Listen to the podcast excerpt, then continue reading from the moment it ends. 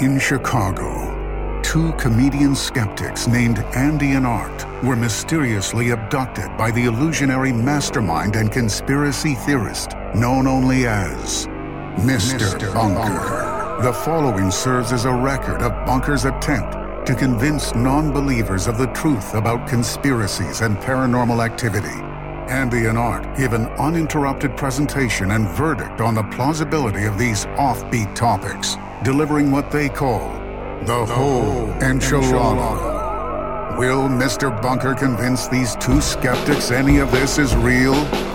Will it convince you?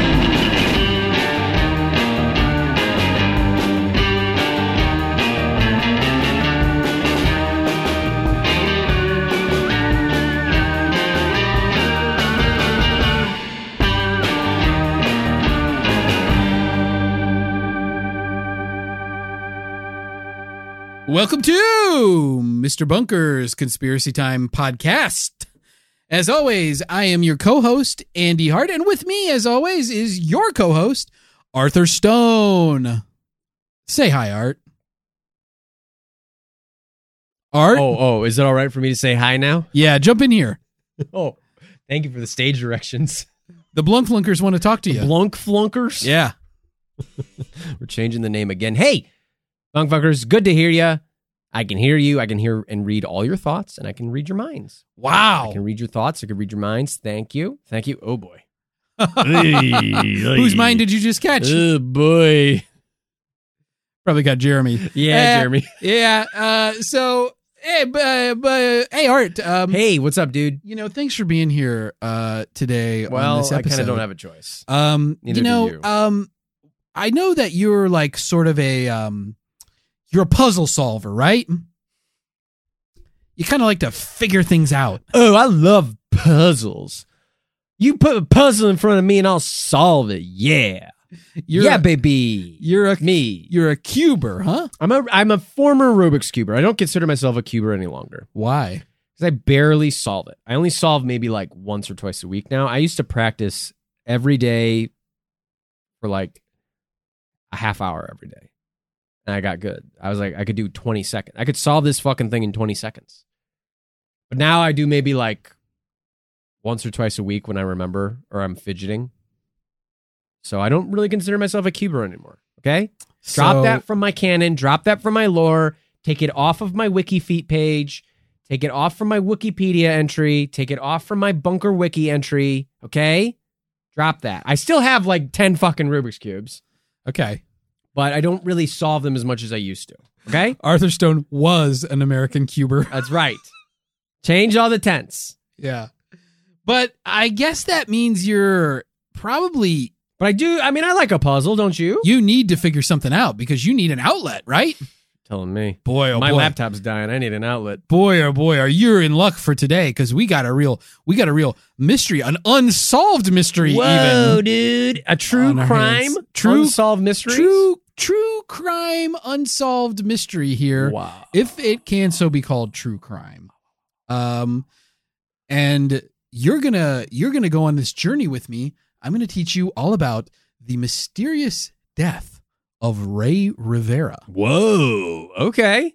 and hey art Hey. if you like this topic Okay. We'll see. Okay, yeah, we'll see. Well, you know who you can thank? Who? One of our bunk funkers. Oh my goodness, this was suggested by one of our listeners. This was suggested by one of our bunk funkers, Yeah. Ana from Spain. Ana de España. Thank you, Ana. Uh, Ana's a longtime beefer, uh, and I think we think multi-episode su- suggester.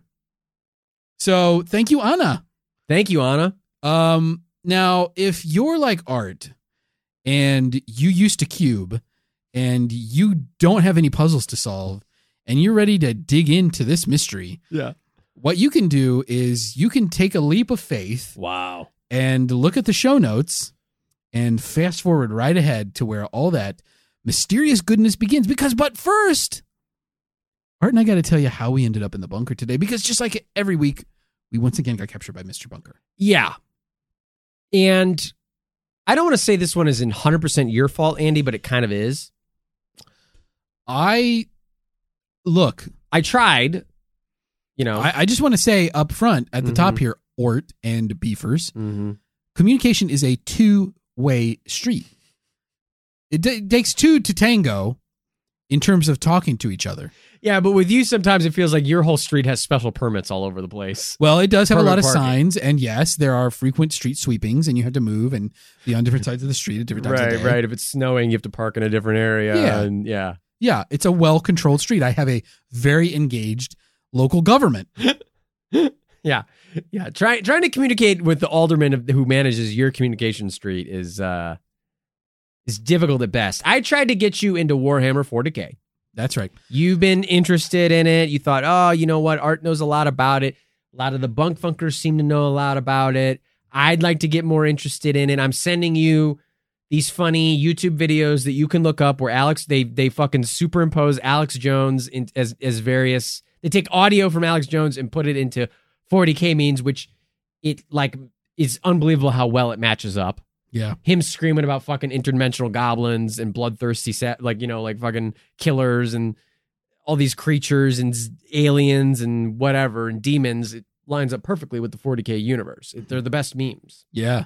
and you wanted to know more about it Yeah. I was like, I don't I don't know that much about Right. the Warhammer universe. Right. I know a little bit about the like the old the old world, mm-hmm. but I don't know anything about 40K. And I know that you're a, bit of a lore master. i wouldn't even say In, that in fact, I you know you've described yourself as being probably one of the most knowledgeable people on 40k lore in history. i've read every horus heresy book i know everything about 30k to 40k i know everything about how the uh, everything that happened i know all of it Yeah, and I definitely know what the current edition is of the game. And I'm I don't need to say it, but like, you know, if you know it, tweet at us, and Art will know if you know. I'll like not. it and confirm it yeah, because I know it. yeah. Art knows it. So he's kind of like the lore master. Yeah. Uh, he knows everything about the Warhammer universe. And Right. I said, Art, will you help me? Will you help me learn more about this? And he starts talking about 40k, 40k. and like how how expensive it is and you gotta you know It is. It's very expensive. These little miniatures and models cost a lot of money. You can put down an easy 150 bucks might get you a starter kit or army. Um, you know, and and and and there's a lot of very interesting and fun factions to play in the game. You know, I personally lean towards most of the Xenos species. I don't like the um I don't like the humans. I don't really want to play them. I don't want to play the Space Marines. Um, I don't care about all the goofy little chapters and their silly little colors.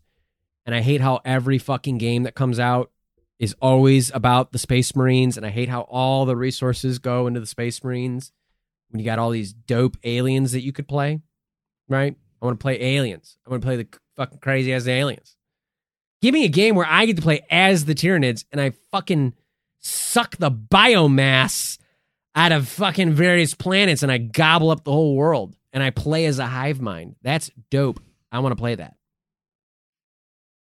yeah and see bunkfuckers you can probably tell that this Your eyes glazed over as 40 I just said 40k is some sort of a game i thought it was like an investment strategy and so through again this is a communication error In some ways, it is. so i took i took You're all investing in these expensive fucking stupid models. yeah it's an investment Yeah. So i took my i took my life savings Right. and I invested it in what I thought was the right thing to do. I invested in Special K cereal. And I bought as many boxes of Special K as I could with my life savings. I got like 50 boxes Yeah, yeah, yeah. with my life Wow. savings. Wow. Maybe it's good that you didn't get involved in Warhammer 40k because you you would definitely be the guy who shows up to the table and being like, "Yeah, this paper, this stapler is a fucking like Imperial Guard tank." Just pretend. Use what you got. Use, Use, your you got. imagination. So I bought all these boxes of fucking Special K cereal Yeah. and I bring them over to Art's place and I'm like, Right. hey, I'm ready. Mhm. to start this journey. And he starts going like, "Oh, you fucking idiot! You Mhm. stupid dumbass! What the fuck is wrong with you? Mhm. You bought a bunch of breakfast cereal. Right. You don't understand what the hell I'm saying. Don't you ever listen? You're so stupid. Right. You open your fucking ears. Have Right. you ever considered getting your ears cleaned? You, you have stupid two moron. ears and one mouth for a reason. you seem to you you you might as well have four mouths and no ears because you never shut the fuck up. So Art's going real hard at me, and I'm like, "You tell me this cereal's not going to be worth anything? I thought this was the stock tip of the century. I thought I was going to make boku bucks." Not making shit, my man. Cereal expires. It ain't worth shit. And you got one of the worst kinds. So I start fucking panicking You as you should. because that money had to put me and my kid and my wife through college. All three of you. All of you needed college degrees. all the degrees. Well, you had always planned that you wanted to have a fun, like goofy movie style. we all wanted to go to college together. where you're going to college at the same time as your kid. Yeah, it's sort of like back to school with Rodney Right. Dangerfield. Right. And where you and your kid will end up having some kind of awesome like skateboarding BMX adventure where he'll win the girl of his dreams and you'll finally succeed in like, you know, doing whatever it is you fucking need to accomplish in your goofy life. Doesn't it sound like a good movie? But it would be my life that they could make a movie off of after. Right. I could sell that story. And I play the Pauly Shore character who's like, whoa, the leaning tower of Cheesa. Whoa. Yummy. Like, that's me. I'm like your son's best friend. I'm like fucking goofy and cool. yeah, Art keeps calling him the yummy, the Leaning Tower of Cheese and saying how yummy he is, and then he starts licking him. It's weird.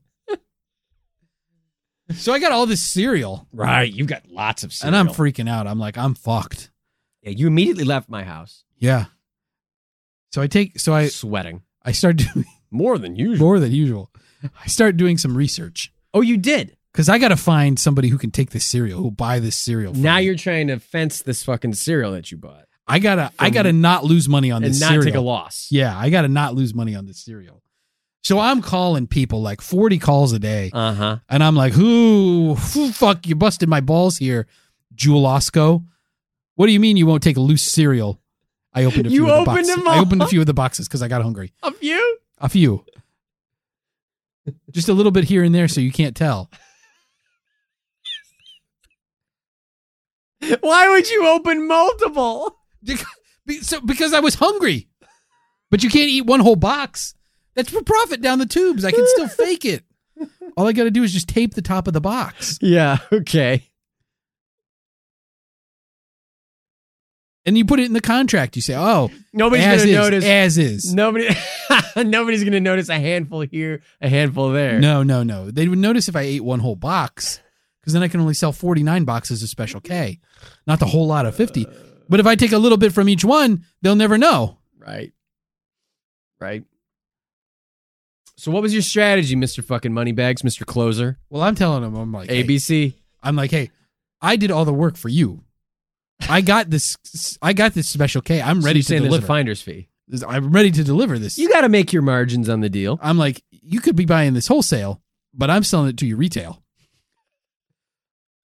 Another key point that I did not go to a wholesaler to buy this cereal. I just went into a grocery store. Bought it. So you paid for all the markups. Yeah. yeah. I Everything. paid it wasn't on sale. Margin, no, but I told them, I told them that I would be willing also to sign these boxes as any celebrity, so that it could be celebrity autographed boxes of Special K Wow. that they could then sell at a markup. There That's were cool. No, there were no takers. So I just reverted to saying that I fucked up and that I needed. I've been a good patron of the grocery stores my entire life. I need But not help. specifically Jewel Osco. I need their help now. I was on a long call with Jewel Osco. I need their help more than ever. I've been to a lot of Dominick's. Obviously, we know what happened there. I promise buying these for me won't ensure the same fate for you. So finally, after all these phone Even calls, even though famously you've gone on record to say how much you hate grocery shopping. oh, I do hate it. Yeah. yeah, fucking sucks. Going to the store, just bring me my groceries when I want them. So, I finally found a cereal broker that was willing to play ball. And I don't know much about the world of cereal brokerage, but this guy, his name is Mr. Branner. Oh, it Uh, sounds legit. yeah, he's legit. He's, He's Mr. on brand. yeah, yeah, he was.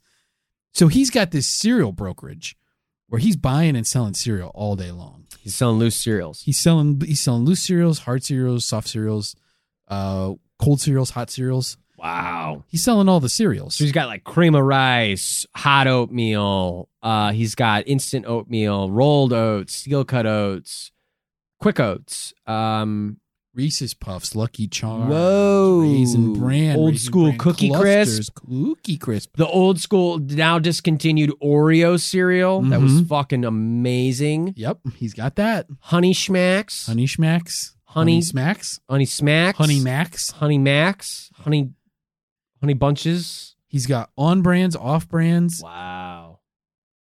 Oops. All berries. Yeah. Oops. At least you could have bought a sexy cereal like that. Cap Captain Crunch's stepmom's. Oops. All these berries. What are you doing, step All captain? these berries are in the washing machine.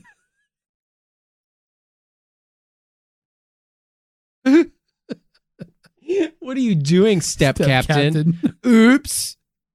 Oops. All my berries are out. Oops. Step captain fucks you while his he accidentally leaves his berries out. Now all his stuff is berries. Title of the porn. Yeah. So, in between watching that pornographic film, Right. I was talking to Mr. Branner. How was he? Uh, he's very strange. Really? Got a real gruff voice. Really? Um, and he's super into cereal. Really? Like too into cereal. even for you. Yeah, even for me, I'm like, okay. You're only like a medium cereal guy. Like I felt like he has a sexual attraction to cereal. Whoa. That- Okay. That, you know, the like that he's sexually attracted to the Honey Nut Cheerios bee. Yeah, he's getting his he's Buzz. he's honey nutting it off. He's honey nutting off to these Right. cereals. Yeah. I think he's got one of those things where he likes to dip his genitals into like Well, everybody likes the honey nut Cheerios bee. It's yeah. cute. It's But I adorable. but I feel like he's got some kind of like cylinder full of cereal and he dips his genitals into it. You just got that hunch from him, Mm-hmm. just from ch- ch- chatting with him on the phone. Yeah. You you came up with that theory. yeah. It's Wow. sort of it's sort of like a fleshlight. How but it's full of introspective you are. You're so intuitive. It's sort of like a it's sort of like a fleshlight, but it's full of cereal. Okay. Like cinnamon toast crunch. Like those old school uh, cereal bars that I think are discontinued because they were disgusting, where it was like cereal and then like some kind of milk. a, a band of milk in the middle. Yeah. Yeah. Just like that. Those were But the milk is disgusting. his cum Oh, from his penis. okay. Mr. Branner. So Mr. Branner agrees. Like he's got long time he's got all kinds of strategies, right? He agrees to buy these boxes for me Whoa. at cost. Whoa, you're gonna make margin. No, I'm just gonna break even. Oh, you're gonna break even. I'm gonna break even, but that's all I want. I just didn't want to lose. You're gonna get your money back. So I go, I go to Mr. Branner's place of business, um, and I I bring up these boxes of cereal, and he's like inspecting them. He's got like one of those like old fashioned jewelry. Like, and then after you would you after you brought up all the cereal, where you're like, oh man, I'm not even that fucking tired. Not even that fucking tired. Carried all these boxes of cereal. Not even that fucking tired. Flexing. yeah, you were there. Oh, I was. That's right. yeah, yeah, you had. To, I did see you do that. Yeah, you saw me do that. So we're up there with all these boxes of cereal. That's right. And you know, Mr. Branner, he's got that like that old fashioned jewelry, that like monocle, that like Yep. and he's looking at these outsides of these boxes, and I'm like, oh shit, he's gonna. And I'm whispering to you, I'm like, oh fuck, Art. He's gonna see that I opened some of these boxes of cereal. I'm so fucked. Art, he's gonna fucking see it. I'm like, Andy, you could just text me this. You don't have to be talking out the side of your mouth. And Mr. Branner goes like, "What?" and we're like, "Oh shit." Anyway, where's that contract we can sign? Yeah. Let's get this deal moving. So he pulls out, he whips out this contract and he flops it down on the desk. Thick contract. This is one thick, girthy contract. Yeah. Uh, it's not too long, but it's thick. And I start signing away. I don't even read it. You know what? I was so hot and horny to get rid of that special K and make my money uh, back. And I was co-signing it with you. Yeah, you had to co-sign for me because I have no assets because I spent all my money on special K. So I co-signed. I put up all my 40k miniatures, Right. and then you know you we got the contract through. Yeah, we got through the end of the contract and I picked it up to hand it back to Mr. Branner and all of a sudden the contract just like falls on my head. And all the pages of the contract. I mean, this remember, Beefers, this is a girthy contract. This is a thick contract. Right. All these pages turn into a man. A gruff, disgusting man smoking a cigarette and eating a loose cheeseburger. It was unmistakably Mr. Bunker It was Mr. Bunker. He was the contract. he was the contract and he he just all of a sudden he like spider-man's this thing with his contract hands and he starts shooting pages of contract at us We were getting paper cuts paper left cuts and right. all over it was and- horrible. and we both passed out from blood loss Ugh, and we woke up here in the bunker we did. It was so uncomfortable, in a fucking kiddie pool full of special k and it's all your fault. i admit this one was my fault 100% What did you learn? I didn't learn anything i was supposed to learn about 40k but we never got to God so now you got to teach me now Bunk bunkers, you see what I have to put up with here? Try to teach this guy about a, a fucking stupid RP stupid war miniatures game that has expanded into multiple different media genres and and this is what I get in return. This is what I get in return. What I don't understand is when do you put the milk on the miniatures? Can I use sliced berries? Sliced berries. Like a strawberry. Okay. What other berries are you slicing? Wow. Blueberries, You're going to slice blueberries? I wouldn't, probably. No, you wouldn't. So just say sliced strawberries then, you goob. Fuck you. I've never put fucking fresh fruit in my cereal. I've never done that. What about a sliced banana? No. I'll do that in oatmeal. I Haven't Huh. done it in cereal. Maybe I should try it. Maybe you should. What about I'm not fucking buying Special K, I'll tell you that much. why? Not after today. Well, yeah, it's not a good investment as I thought. Yeah. The market on Special K is not. Yeah.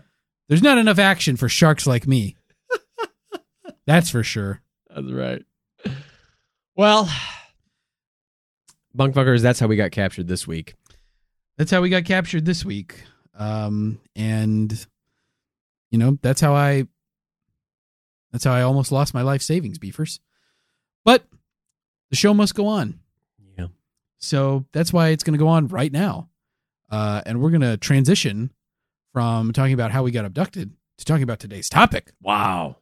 which is the mysterious disappearance and death of ray rivera art are you ready to learn I am. Okay. Then let's get it started here on Mr. Bunker's Conspiracy Time podcast. Oops. All true crime. What are you doing, step detective?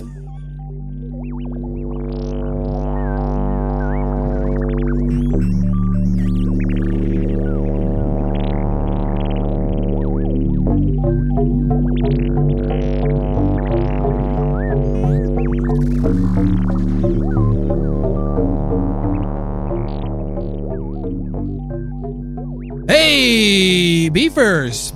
If there's one thing we love on Mr. Bunker's Conspiracy Time podcast, it's mysterious deaths. Wow, we do. And if there's one thing Art and I are apparently really bad at, it's deciphering what happened to the deceased. We don't have a good track record when it comes to true crime. Not have a good we? track record. We're pretty stupid. But hey, judging from the number of episodes of this podcast, we certainly can't take a hint and stop doing something when we're not any good at it. So let's give it another go today as we dig into the mysterious death of Ray Rivera. Okay. All right, I'm not going to say too much more about it at the top here because that will ruin the mystery, okay? And hey, I wouldn't want to ruin the mystery. I mean, I'm known for my dramatic abilities. Just ask my family. if they'll even mention me or think about me. Oh boy. Ugh, they just won't let me be me. Anyway, You're so dramatic. anyway, many thanks to select beefer Ana de España for suggesting we cover this story. Yes. Thank you to Anna. All right, so let's talk about who was Ray Rivera, huh? We don't know Ray. We got to get to know him. So Ray was born Ray Omar Rivera on June 10th, 1973. Ray was born on a U.S. Air Force base in Spain, where his father was stationed. Now, when Ray's father retired from the Air Force, the family relocated to Winter Park, Florida, where Ray was a water polo, water polar, He's a water polar. a water polo standout in high school. Whoa, tough sport. Tough sport. This is You don't think it is, but it's you got to be very well conditioned this to play is an water athletic polo. guy. Yeah. So he's a water polo standout at Winter Park, Florida High School. And prior to 2004, uh, Ray was an aspiring screenwriter and director living in Southern California in the USA. In 2005, he married the former Allison Jones. They got married in Puerto Rico. The former. She used to be Allison Jones, and she was Oh. Allison Rivera. Got it. Sheesh. Sheesh. Sheesh. Now, as Ray neared his 33rd birthday in mid 2006, Okay. he and Allison were living in the city of Baltimore in the state of Maryland here in the USA. Ah, Baltimore, the most populous city in Maryland and the 30th most populous in the United States. It's an important seaport on the Chesapeake Bay and It was is. first settled by Europeans in 1661. Wow. Long history. Baltimore has a rich history of a lot of fun neighborhoods with some really great names. Here's a few of the names of those neighborhoods in Baltimore. Okay. Better Waverly, uh, which uh, fuck regular Waverly, am I right? the Concerned Citizens of Forest Park. That's the name of the whole neighborhood. That's the name of the neighborhood, Concerned Citizens of Forest Park. wow. Druid Heights, Ooh, I like that one. 4x4. Hoes Heights, Who's? Hoes Heights. Old Goucher, I love that one. Pimlico Good Neighbors, Ridgely's Delight, Ooh, that's a good one. and my personal favorite because it's home to my East Coast family, Pigtown. they love Old Bay. They love Old Bay for sure. Now, uh, though uh, Ray and Allison lived in Baltimore at the time, they were planning a move back to California soon. Yeah, So that- that's uh, that's a lot. It's a big distance. They were planning that move back to California so Ray could continue pursuit of his screenwriting career. Okay. So, uh, while in Baltimore, Ray was working as a video contractor for the Oxford Club, uh, and this would have been again in mid 2006. The Oxford Club is basically an investment club for entrepreneurs and investors, uh, sort of like the Springfield Investorettes, and publishes the Oxford Club publishes investment research and recommendations. Ray was also an assistant men's water polo coach at Johns Hopkins University. Wow. Yeah. Now, before Ray started working with the Oxford Club, he was working as a writer and videographer for his high school friend and water polo teammate, Porter Stansberry, at Stansberry's investment company, Pirate Investor. Later renamed. Yeah. It was later renamed Stansberry and Associates Investment Research. Yeah. And hey, if you beefers have ever been invited to the Stansberry family reunion, you probably have your Oops All Stansberry's t shirt. That's amazing. So in uh, 2004 uh, was when Ray and Allison moved from California to Maryland. Uh, and they moved to Maryland in order for Ray to take this job with Porter Stansberry at Stansberry's company, Pirate Investor. And according to Porter Stansberry, Ray stopped working for his company about six months prior to the time he died. Um, and that's when he started working for the Oxford Club, sort of as like a freelance videographer.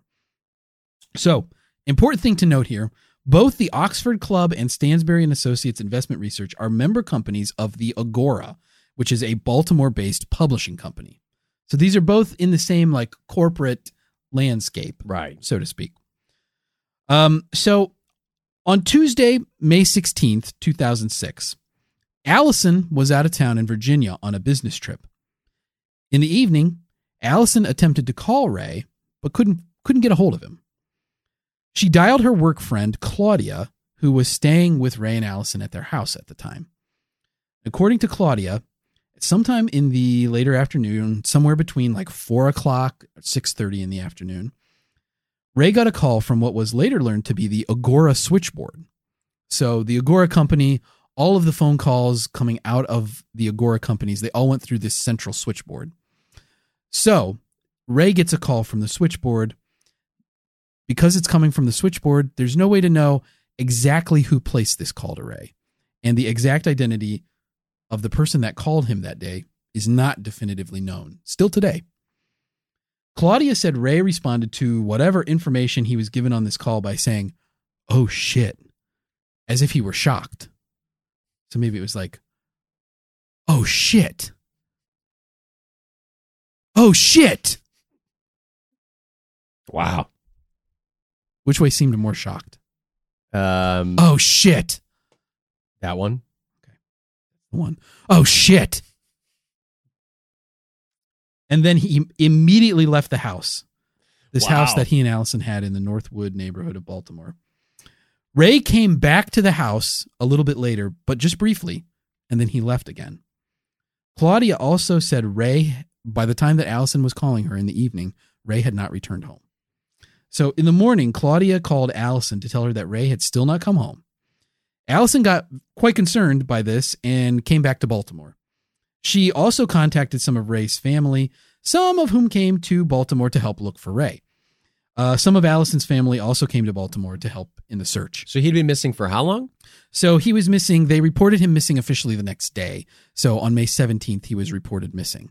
And then that's when people start coming in to help search. So May sixteenth, he gets the call. Right. May 16th in the evening. He's gone all night. Nobody sees him all night. No Nobody- contact with him. Nobody knows where he Is is. there cell phones? Yeah, he had a cell phone. Okay, and no this- contact. and there's no contact. Nobody nobody can get a hold of him. The call just goes to voicemail. Gotcha.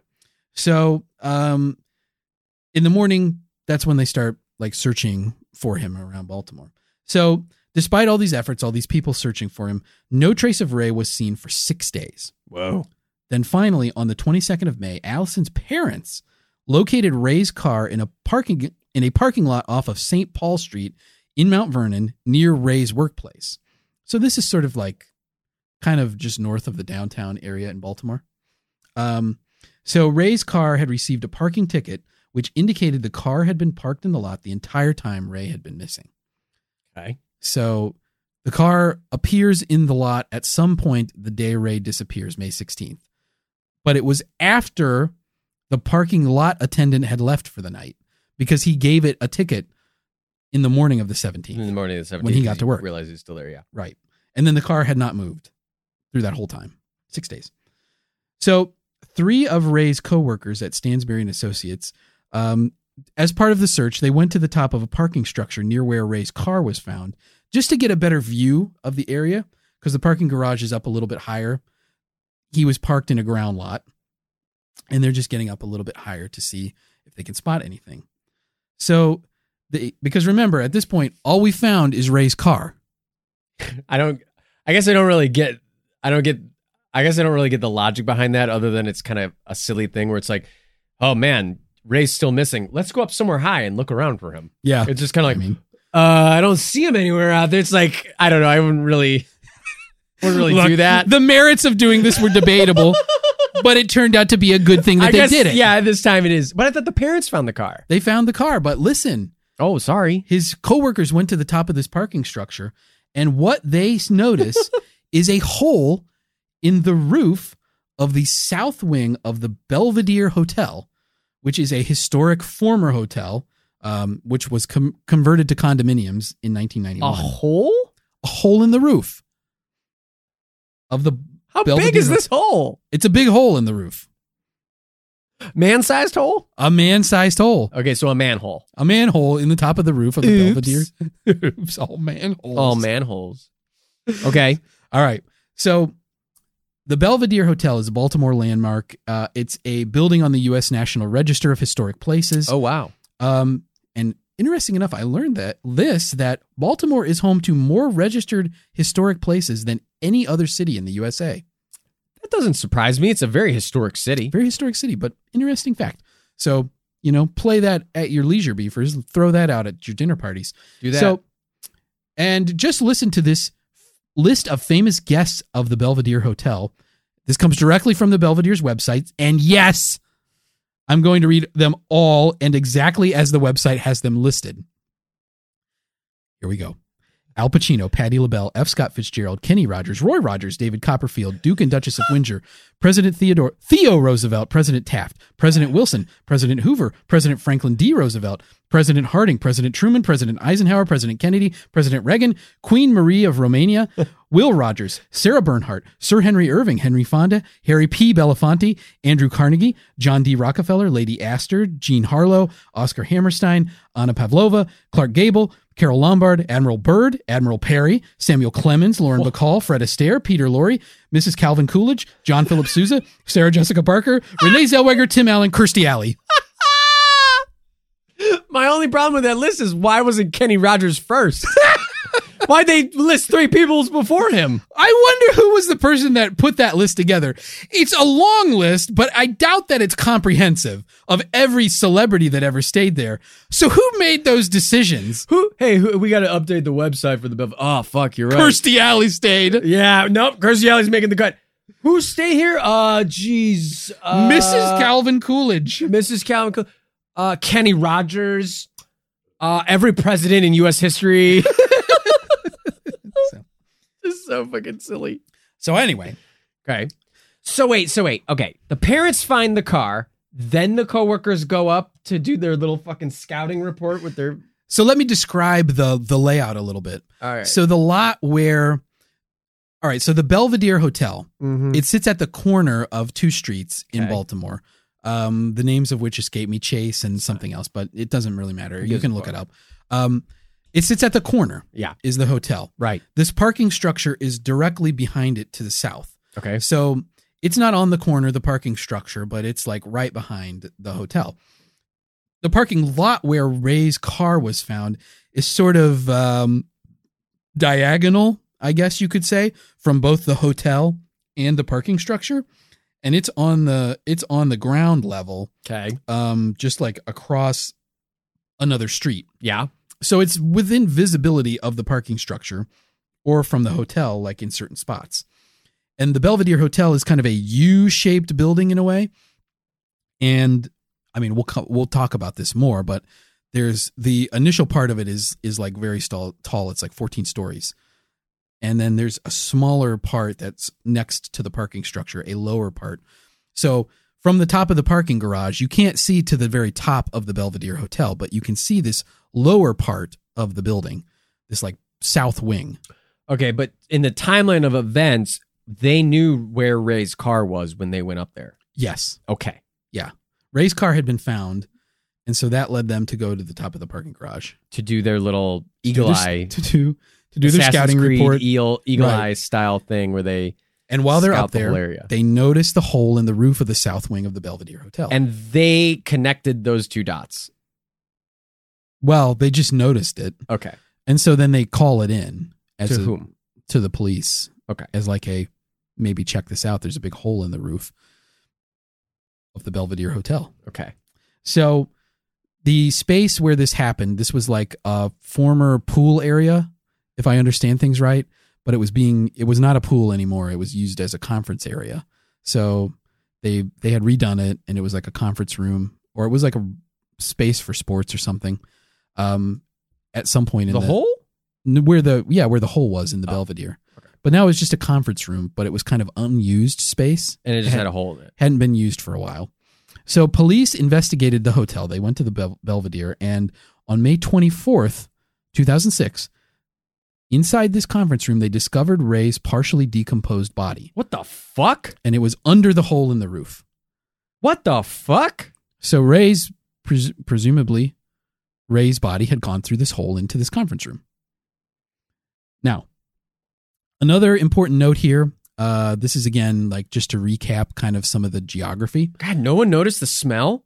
No, there were reports inside the hotel of the smell Oh, Jesus Christ. What the fuck? because there were there was other office space in that same area, and so people had been saying like, "Hey, it kind of fucking stinks in here."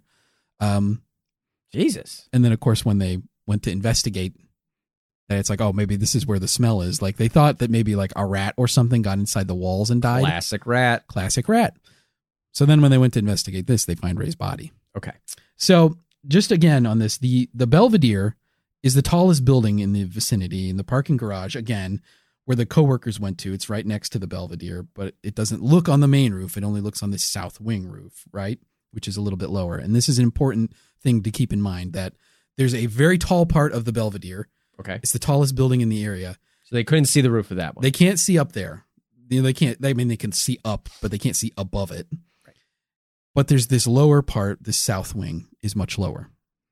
So the initial hypothesis police were operating under is that Ray either jumped or was pushed from the main, the tall roof of the Belvedere, the roof on the tippy top, and fell down to the lower roof above where the conference room is.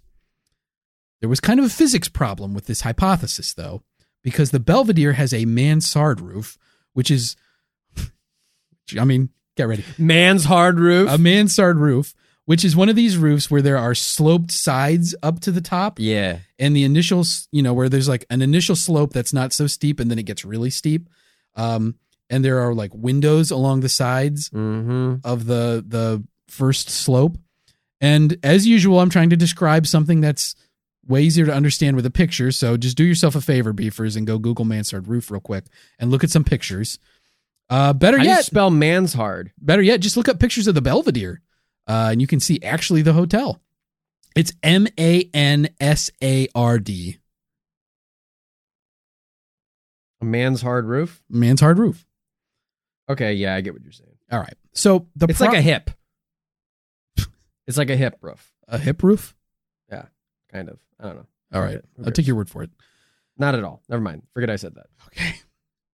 I'll forget it.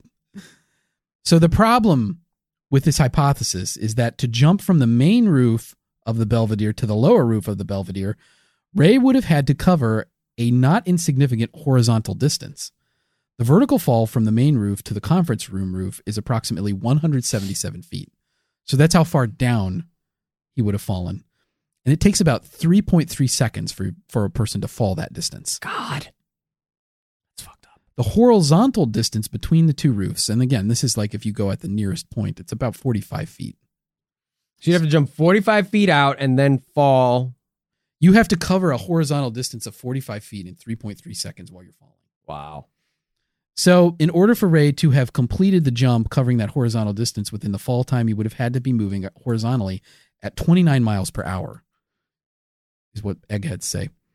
Uh, so, for reference, the world's fastest ever recorded running time was set by Olympic sprinter Usain, Usain Bolt in 2009, and that was at 27 and a half miles per hour. Right.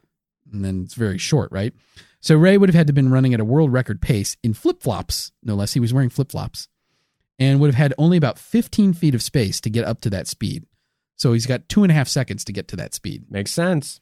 So um, it's also worth pointing out that the hole in the conference room roof was not too big. Uh, so police believe that Ray must have entered through the roof vertically. So he wasn't like splayed out. He didn't do a belly flop. He like dove in to the to the room because it's not a huge hole. It's a manhole. Another complicating factor is access to the roof itself. Apparently, some people say getting up to the roof of the Belvedere is somewhat complicated if you don't know what you're doing. Uh, there are hidden staircases and locked doors to pass through to get onto the roof. Uh, sounds very Elisa Lam in this respect, right? Right. Um, so it's not clear to some how Ray would have managed that. But author Mikita Brottman, who wrote a 2018 book on the case called An Unexplained Death The True Story of a Body at the Belvedere, and Mikita Brottman, who actually lived in the Belvedere when Ray died, Whoa. Uh, says it actually is not that hard to get onto the roof of the Belvedere and that Ray would have been able to do it. Okay. Another interesting tidbit is that Ray's flip flops, his sunglasses, and his phone were found relatively intact on the lower roof of the Belvedere near the hole where he entered the conference room. Uh, it's worth mentioning that his flip flops showed some evidence as have, of having been dragged and were somewhat coming apart. So there was some kind of wear and tear on the flip flops, but the phone was still in working condition. The sunglasses were relatively good condition too. Okay. And all these things on the roof near where the hole was. He was definitely near that hole. He was near that hole for sure. Had to have been.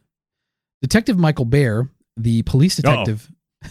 Joe Nickel, relax. it's Not a real bear. B A I E R. Joe Nickel, not B E A R. So, Detective Michael Baier, the police detective working the case, believed the items appeared staged, as though they were put there by somebody after the fact. Okay. Now, interesting. I see that too. Now, interesting to note about Michael Baier is that Michael Baier was reassigned from this case just a few weeks into investigating it because the Baltimore PD believed he had gotten too close Whoa. to Ray's family. So, um, as another note, uh, Ray was known to carry a money clip, and the money clip was never recovered. wasn't on his body, wasn't found on the roof, wasn't found anywhere, Hmm. or in the car. As an alternative to this initial hypothesis of Ray jumping, police hypothesized that Ray jumped from a ledge on the 11th floor of the Belvedere. This would be the ledge underneath the windows lining the lower slope of the mansard roof. So these are the windows, like at the very top windows, basically, in the building.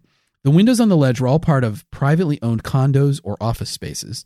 If Ray was to jump from one of these spaces, he would have had to get access to these windows somehow. And remember, the Belvedere had become condos in the 90s, so there weren't a bunch of like hotel rooms that he could just check into and get access to one of these ledges.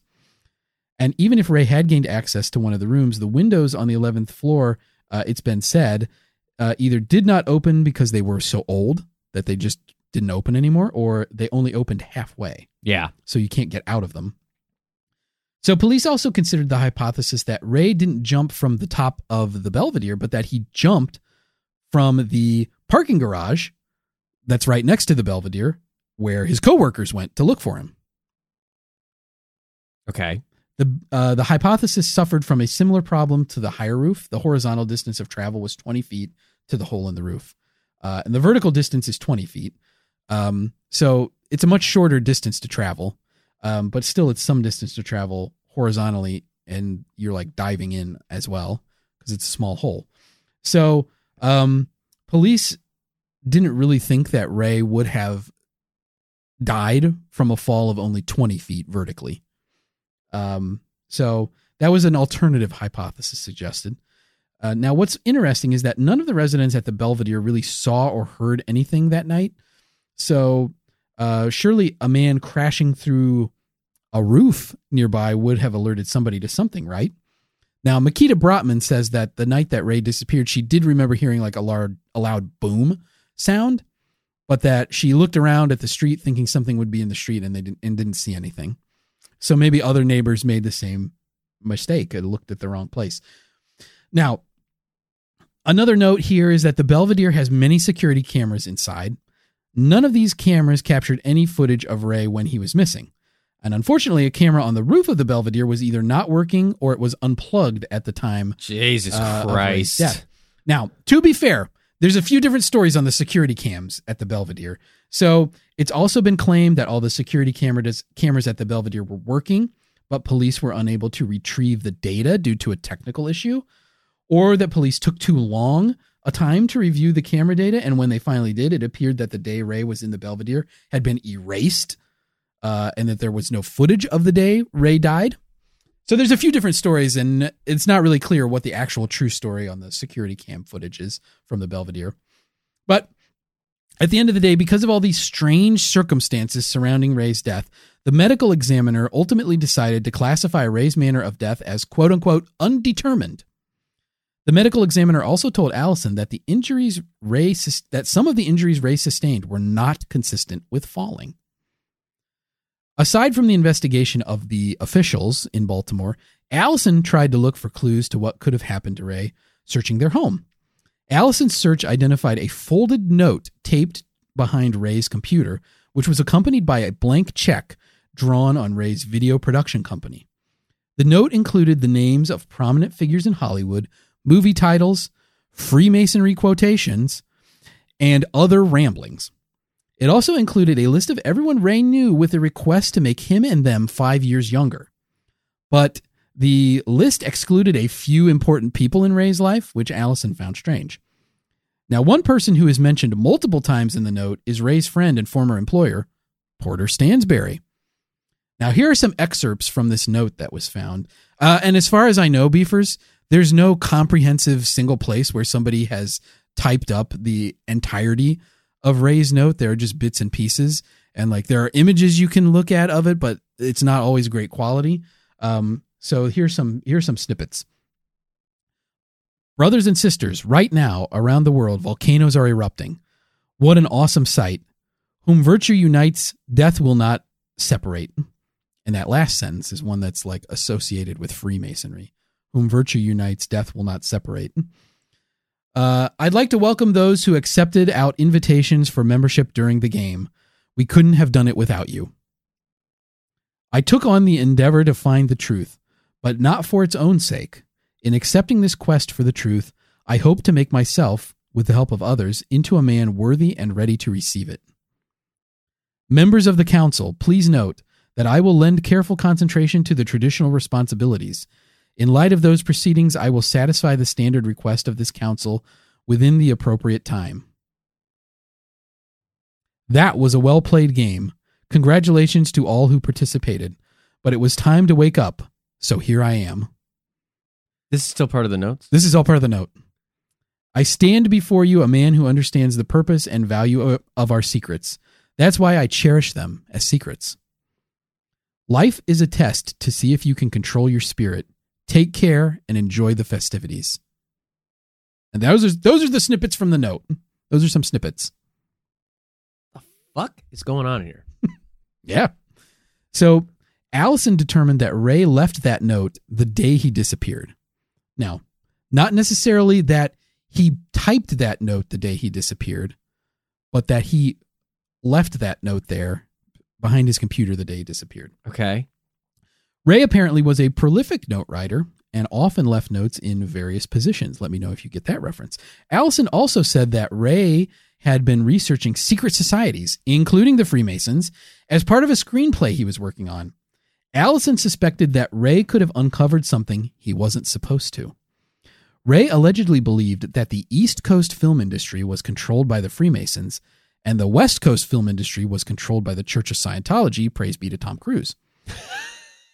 now, WBAL, uh, the lo- a local TV station in Baltimore, spoke to a member from a Maryland Freemason lodge who said that on the day Ray disappeared, Ray contacted the lodge to inquire about joining, becoming a member of the Freemasons.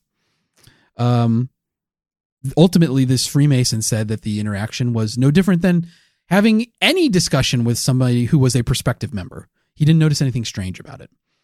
WBAL also reported that Ray purchased a copy of the book Freemasons for Dummies on the day he disappeared, Nice. which I just find it's like I didn't realize that was a book, but very cool. I mean, there's books for everything for dummies. Yeah, everything for dummies. Podcasting for dummies, but I've never fucking read I'm it. not going to read that thing. Nah, fuck I'm that. too smart for that. Yeah.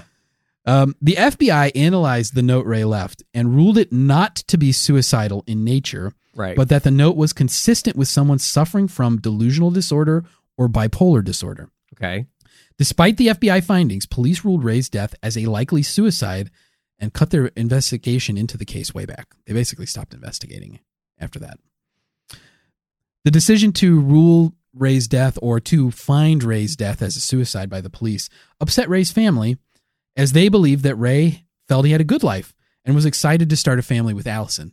They had a lot of long term plans. Sure. So, the suspicious circumstances surrounding Ray's death gained renewed public interest in 2020 when the story appeared in the first episode of the rebooted Unsolved Mysteries. Oh my Netflix. God. So this was Mystery on the Rooftop uh, from the first, the debut episode of the rebooted Unsolved Mysteries. Yeah. Now, during this episode of Unsolved Mysteries, Allison told a story about the security alarm at their house going off on May 15th, 2006, at 1 a.m. So, this is just the day before Ray disappears. Ray went to see what set the alarm off, but found nothing. Allison noticed that Ray seemed very scared by the incident, like he was expecting to find someone at their house. The alarm again went off the next day, the very day Ray disappeared, again at 1 a.m. Ray found at that time that the windows of the house had been tampered with. So Allison believes that somebody was out to get Ray. Uh, she also said that in the time leading up to his disappearance, Ray seemed scared most of the time and was especially protective of Allison. So much so that Ray accompanied Allison daily to a nearby track where she liked to run. One day, a man at the track began walking toward Allison. Ray jumped out of his car and rushed over to Allison. As Ray approached the track, the man changed directions and walked away. Now, a friend of Ray's recalled being asked several times by Ray if he was a member of the Freemasons and talked a lot about the movie Eyes Wide Shut, which was one of the both Stanley Kubrick and Eyes Wide Shut were mentioned in Ray's note. Those were two, one of the things listed. Stanley. Kubrick's last film. He didn't live to see it He died. debut. He died after the final screening for Warner's executives, Right. but he never saw the premiere. And it, the subject matter of the movie, without spoiling it, is essentially there is a secret society, not unlike what you would imagine a Freemason, Illuminati esque Mhm. Sort of thing that the main character gets involved with. Lots of nudity, lots of sex, and other things. It's a very cool movie. It's fucking sick. Any movie with sex and nudity is fucking cool. Yeah. Especially for sexually rep- repressed men like us. We're not in touch with our sexuality. Right. We're obsessed with it. We can't get enough. Yeah. So anyway, Eyes Wide Shut. Anyways, I'm Show. So Ray talked to his friend about Freemasonry and Eyes Wide Shut. And his friend found this all a little strange. I mean, I guess if you don't have that kind of relationship where you talk about movies like Eyes Wide Shut and you start coming in and you're like, Have you ever seen Eyes Wide Shut? Man, what a great movie. And you just keep going on and on about it. I can see where your friend would be like, Yeah, this is a little bit weird. Yeah. Um, so anyway, a few weeks before his death, Ray Never also- had an interaction like that. Most You- people who I talk to are like, I am enjoying this conversation and I'm I'm agreeing with what this guy is saying. I like this guy. Yeah. At least that's how I perceive it. Yeah, I bet you do. Perceive it that way. Trust me, that's not what they're thinking. Yikes. This guy doesn't seem like an obsessive weirdo. So this same friend, Okay. the same friend owned a a a, a top floor apartment in Jersey City, New Jersey. And a few weeks before Ray died, Ray asked his friend if he could borrow the keys to check out this apartment. So Ray wanted to go by himself and look at this top floor apartment in Jersey City, New Jersey. I would be like, why?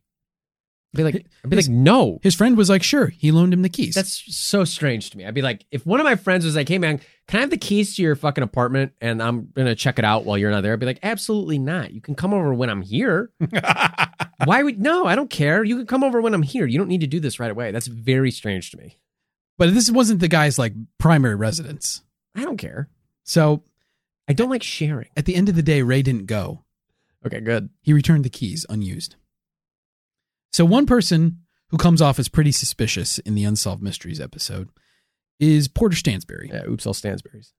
Oops, all Stansberries. Porter didn't participate in the production of the Unsolved Mysteries episode, but the show raises some eyebrows about his conduct.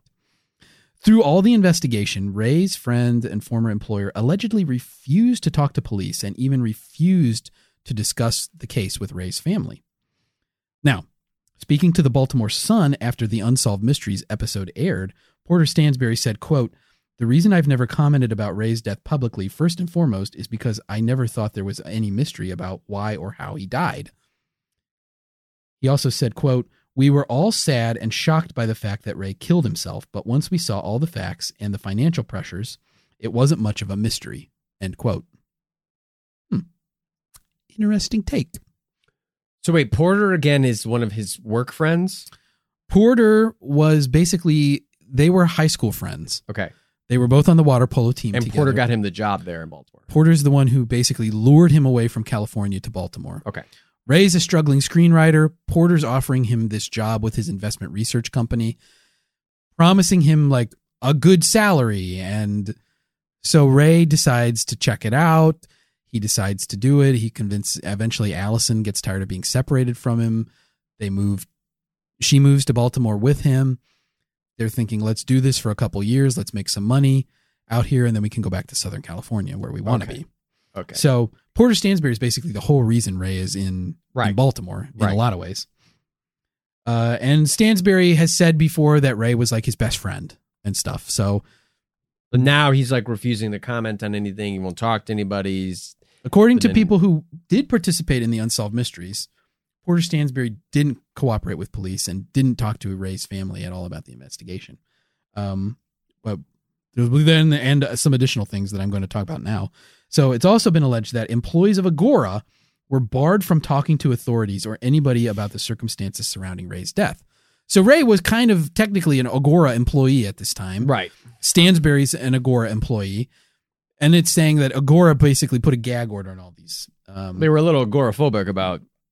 Yeah, talking about Ray's death. Right. Yeah. So for what it's worth, though, according to Stansberry's publicist, quote, there was no gag order or direction given to employees not to speak to the press, law enforcement, or any other party. Porter Stansbury did later admit that employees were asked to direct media inquiries to a comp- corporate spokesperson. So not to talk to the press directly, but to route everything through a corporate spokesperson. So Porter also said that he personally met with police in June of 2006, not long after Ray's body was discovered. Porter said he talked to a different detective than the detective interviewed for Unsolved Mysteries. Unsolved Mysteries interviewed Michael Baier, who got reassigned from the case because he got too close to the family. Porter Stansberry talked to the detective who took over after that. Okay. Uh, so basically, I think Porter Stansberry's point here is that he talked to a different detective than Unsolved Mysteries talked to. So of course that detective would say, "Well, I never talked to him because he never did." And then Unsolved Mysteries cut it to make it sound like Porter Stansberry is the the whole linchpin, the whole thing, right? Right, right, right. When in reality, this is like probably you know not getting ahead of myself here, but it's like maybe actually there's a little bit just more of a boring mix up. yeah, I don't know. There's Yeah. still more of this case to learn. there's still more to learn here. So, but that's just a little bit of the. I'm I'm trying to bring in both sides of the narrative here. so. right. Right, Because because I want the whole enchilada. I don't want the unsolved mysteries enchilada. You're not going just oops all Stansberrys. You I want, want, the whole- I want oops all enchilada. yeah. You want oops Whole enchilada. oops everybody. Oops, everybody. So Porter also said that he hired a private investigator to help in the investigation into Ray's death, as well as offered a reward and personally helped look for Ray. And that's true. He did. He did offer a reward. He went up on that stupid fucking parking lot. He offered a reward of one thousand dollars uh, for any information leading to uh, solving Ray's. I mean, a thousand bucks for just intel is like Yeah. That's that seems okay. some people have shit on him because they think it's a low amount because he's a rich guy. Yeah. But it's also this is not 2006 money. it's not like one thousand dollars to like find Ray. It's Right. one thousand dollars for information. that led to something. right. You know. So um regarding the phone call Ray received before his death, the day that he disappeared, Yeah. that phone call, Porter maintains that the call could not have come from a Stansberry and Associates employee because all of his employees, including himself, were at a corporate retreat that day. They were on the Eastern Shore. They weren't available to Shucking oysters. shucking oysters, Old Bay. smacking crabs with wooden hammers. Smacking fucking crabs and sucking off their claws. So, according to Stansberry, it couldn't have been one of his people because they weren't in the office. They didn't have access to the switchboard. oops, all Stansberrys. Por- Porter further said that he and Ray had a conversation at some point where Ray asked Porter if he was a member of the Freemasons. Porter also recalled having conversations with Allison where she expressed concerns for Ray's mental health. Okay. Allison, though, said she did not recall having conversations like this with Porter and reaffirmed she believed Ray's mental health was sound. Okay. She, she did admit that Ray seemed stressed about his work. Now, speaking of work stress, a friend of Ray's from Agora died a few months before Ray did, and Ray always felt like his coworker's death was suspicious. Like he felt like his his coworker. This is one of the few people that he felt like he bonded with really at Agora. And this guy died, and Ray always felt like the circumstances surrounding his death were a little suspicious. what were the circumstances of the death? Uh, let me see if I can dig this out of my memory banks. Um, the guy was like from Pittsburgh, and uh, Say no more. that's it. He was from Pittsburgh. I don't remember exactly what the circumstances were, but Ray Ray felt like it was suspicious. Like, okay. um, so Did anyone else feel like it was suspicious? doesn't seem like it. No, Okay. uh, I mean it depends on who you talk to. Like, because this you can like, you know, it's one of these things where it's like you can go down this rabbit hole, Yeah. and tease all these things out. But is it really suspicious? I don't know. Maybe another story for another day. Right. Now, just to shit a little bit more on Porter Stansberry here, in 2003, this is so three years before Ray disappeared, Porter was named in a U.S. Securities and Exchange Commission, or SEC, complaint against Agora, Pirate Investor, and Porter Stansberry personally. Uh, the complaint alleged, quote, defendants engaged in an ongoing scheme to defraud public investors by disseminating false information in several internet newsletters published by Agora or its wholly owned subsidiaries, such as Pirate Investor LLC. Through various publications, defendants claim to have inside information about certain public companies. Defendants suggested that its readers could cash in on the inside information and make quick profits. The defendants offered to sell the inside information to newsletter subscribers for a fee of $1,000. Numerous subscribers purchased the defendants' quote unquote inside tips and made investment decisions based on that information. The purported inside information was false, and as a result, the subscribers did not realize the profits the defendants promised. The defendants, however, profited handsomely. On information and belief, Agora received in excess of $1 million from the sale of false information to its newsletter subscribers. So he was doing insider trading. Well, he was. false insider He was. Yeah. A lot of these newsletters. Agora is a public company? Uh, no, it's a privately held company. Okay. Um, but it seems like a lot of these newsletters are like basically like, hey, we have inside stock tips and you can buy them. Because they're like a research. It's like, let us help you do ins- insider trading, Right. um, which is a problem anyway. But then it's like, then when they were just making that stuff up and taking all the profits and being like, well, I guess it didn't work out like we thought. Yeah. Um, so anyway, the SEC action concluded in 2007, so it was uh, after Ray's death, and resulted in a one and a half million dollar fine. So Porter Stansberry troubles with the SEC. Um, now, is there any connection between this malfeasance and Ray's death? Not according to Porter Stansberry, but let's not listen to him. Let's draw our own conclusions, okay? Okay. And hey, let's shit on Porter Stansberry a little bit more here, huh? I love shitting on Porter Stansberry. Giving him a good old fashioned hot Carl. Big old porter steak fucking size shit. Porter steak, yeah, porterhouse Porter stand steak. Steaksberry. Steaks- Porter Steaksberry. Porter Stansberry dookies on his little tummy. Now, is it possible that Porter Stansberry is some shadowy figure involved in some kind of criminal organization? Some people think it's possible. People like Baltimore based writer Dave Troy. Troy sees similarities in the circumstances surrounding Ray's death to the circumstances surrounding other journalists and writers who may have gotten a little too close to the truth. One of the people cited by Dave Troy is a former subject of this podcast, Danny Casolaro. Ooh, the octopus. Yeah, if you recall, beefers, if you don't have as good a memory as Art, Danny Casolaro was found dead in a hotel bathroom in West Virginia after being deep into an investigation on a network of government figures, organized criminals, and intelligence operatives that were basically behind every major political scandal since JFK's assassination. Wow. Casolaro referred to the group as the Octopus. Um, Dave Troy sees Ray being connected to a similar conspiracy through none other than Porter Stansberry. As evidence, Troy cites another SEC investigation into Agora at the request of the 9 11 Commission because of an investment tip Agora editor Steven Sarnoff issued on September 9th, 2001, quote, indicating trouble ahead for United Airlines and American Airlines parent AMR in his fax based newsletter, Options Hotline, end quote. So basically, on September 9th, he was like, hey, these airlines are going to have a bad time coming up. Ultimately, the SEC and the 9 11 Commission found no definitive proof of wrongdoing or that Sarnoff had any advanced knowledge of the 9 11 attacks. But still kind of weird nonetheless, right? Yeah. Weird timing, especially coupled with the SEC investigation into Pirate Investor, which again was the entity Porter Stansberry ran and which employed Ray. The way Troy sees it, Ray entered this world of connected bigwigs and inside information, which may have ultimately led to his death, and it was all thanks to Porter Stansberry. Now, also in the Unsolved Mysteries episode, it suggested that the note Ray left could have been written in code. One viewer believed they cracked the code. In the note, Ray makes several references to some kind of game. You heard that in the excerpts. Uh, and one of the movies movie titles Ray listed in the note was David Fincher's 1997 thriller starring Michael Douglas, The Game. In the movie The Game, and quick sidebar here, can you imagine if they made a board game about the movie The Game? How would you ask someone to play that? would you like to play the game based on the movie The Game?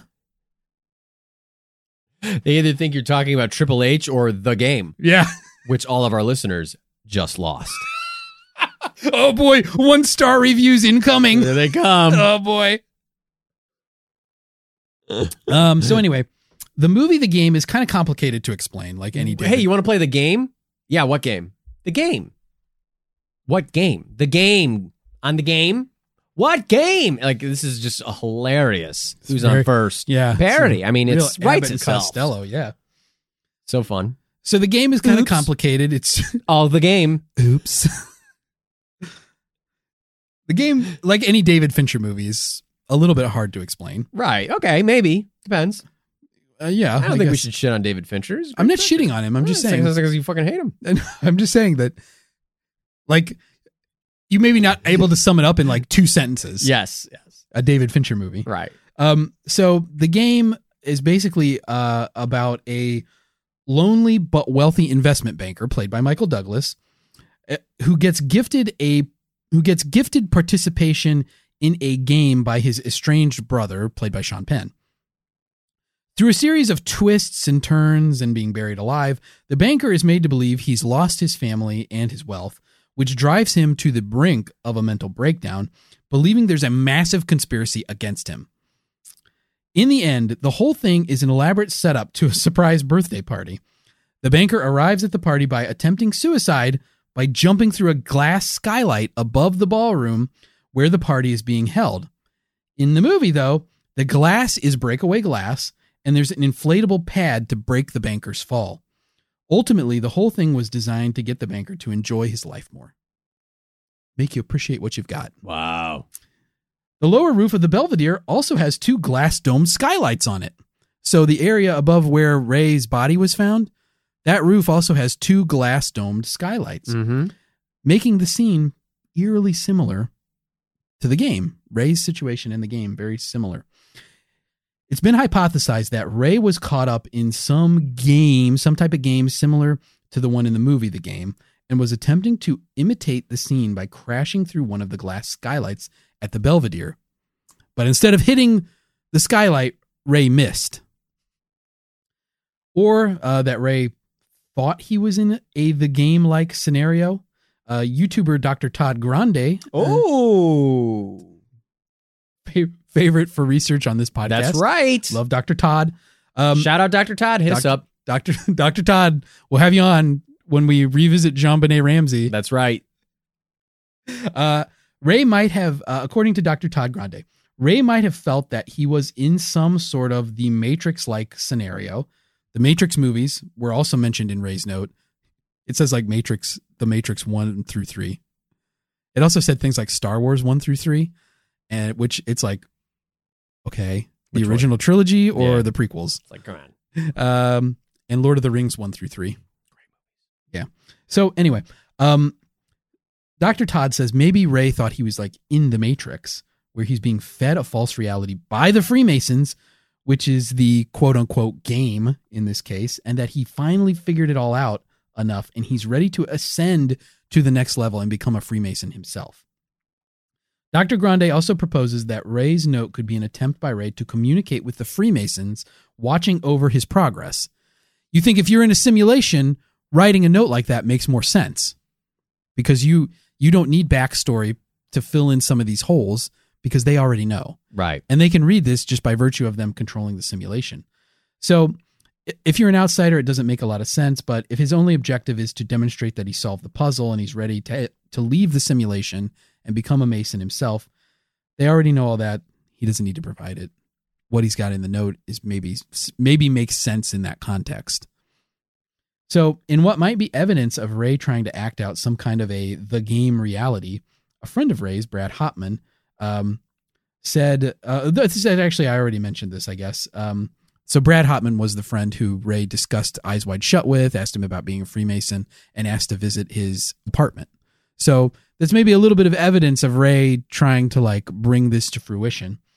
Um, speaking in the aftermath of the Unsolved Mysteries episode, Brad Hopman said of Ray's story, quote, this is a real conversation the world can have about mental health, mental illness, and help people get help when they need it. And it turned into a murder mystery where they're accusing people of being involved. End quote. For what it's worth, after the fan hypothesis of Ray's potential involvement in a the game-like scenario surfaced, Allison was asked about the possibility by Unsolved Mysteries co-creator. Allison said she didn't believe the game was especially significant to Ray. Allison said Ray kept many journals with all kinds of things written in them, and he was into a lot of different movies. Ray was an aspiring screenwriter, after all. Hmm? So clearly, Hopman and Stansberry are convinced Ray's death was a suicide brought on by mental health issues. And that's a view shared by both Dr. Todd Grande and Mikita Brottman, who both believe Ray suffered a psychotic break leading to his suicide. Dr. Grande says that this was presumably the first such break Ray had ever experienced, meaning the people around him were not familiar with the cause of the strange behaviors he was exhibiting. Dr. Grande says the first break is often the most dangerous for the sufferer because oh, I love that song by Dr. Todd Grande. The first break is often the deepest. The first break is often the most dangerous for the sufferer. Todd sang that so beautifully. Dr. Cheryl Grande. Dr. Cheryl Grande. Um, so uh, because because people around the sufferer Right. don't They're understand familiar. what to do in this situation, They've never seen him do this before. this comes completely out of the blue for Right. people people who love this person. Right. Um, so the first break is often the most dangerous, and if someone experiencing a first psychotic break can get the help they need, future breaks are hopefully able to be handled by the people around them. Unfortunately for Ray, many believe he was unable to get help, which led to deadly consequences. Now, to steer a little bit different direction, in 2021, forensic expert Miriam Moya published Ray Rivera, Suicide or Homicide, a book that posits that Ray did not commit suicide, but rather was the victim of an automobile hit and run. What? Yeah. Others have also found this hypothesis somewhat compelling. Actually, the basic underpinning idea is that the injuries Ray sustained when he died were not entirely consistent with just falling from a great height. And as an example here, Ray's shins were broken. Both of his shins were broken. Oh, God. The medical examiner that did Ray's autopsy even made a note that the injuries to Ray's shins were out of the ordinary. Now, we already mentioned that the medical examiner ruled the circumstances surrounding Ray's death as undetermined, saying that not all of his injuries were completely consistent with falling. So, what's kind of envisioned in this hypothesis of the car is that Ray was hit by an automobile on purpose, like not an accident, like that he was murdered um, with a car, and his body was either dropped through the hole in the roof or placed in the room where it was discovered in order to make the whole thing look like a suicide. And as evidence, people looked to Ray's belongings on the rooftop, like how would his shoes have fallen off his feet and landed on the roof? How would his sunglasses and phone have worked their ways out of his pockets to touch down gently on top of the roof and not be damaged? It's uh, been suggested that rather than being like placed or staged, Ray's body could also have been launched by the car that struck him, flinging the body to the rooftop where it crashed through and came to rest. Now, in this case, Ray is struck while standing on top of the parking structure where his Agora coworkers first noticed the hole in the Belvedere roof. Uh, in a Reddit post by user uh, the Oval Mask, it's estimated the car would only need to be traveling 35 miles per hour in order to launch Ray with sufficient force to move his body the 20 horizontal feet required to make the hole in the Belvedere roof. Jesus Christ. As other Reddit users point out, though, in order for this to work, the car has to have enough room to get up to speed and have enough room to hit Ray and come to a full stop before the, car itself crashes over the side of the parking garage. Well, Beavers, here we are again. We've gotten some information on a mysterious death, and now Art and I have to try to decide what happened. Where do you think we'll lean in this case? Do you think we'll agree that Ray's mental health was to blame? Or will our suspicious eyes fall on the terrible visage of Porter Stansberry? Or will we agree that Ray was hit by a car? No matter what we think, I'm sure we'll get it wrong. But let's not think about that. Let's think about what we get right. And if that's anything, it's our unwavering hunger for the whole enchilada.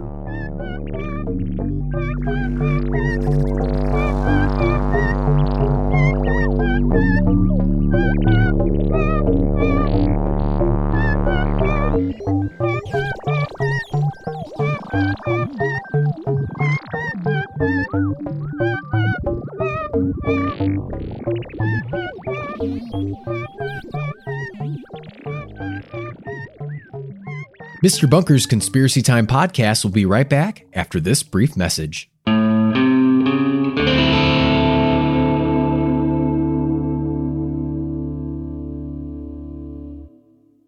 I'm Allison Holland, host of the Kennedy Dynasty podcast. Equipped with a microphone and a long term fascination of the Kennedy family, I am joined by an incredible cast of experts, friends, and guests to take you on a fun, relaxed, yet informative journey through history and pop culture.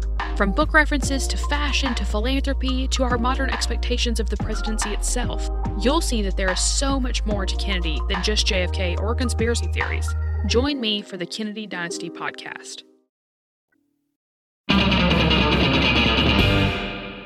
Welcome back, beefers. That was our research into the mysterious death of Ray Rivera.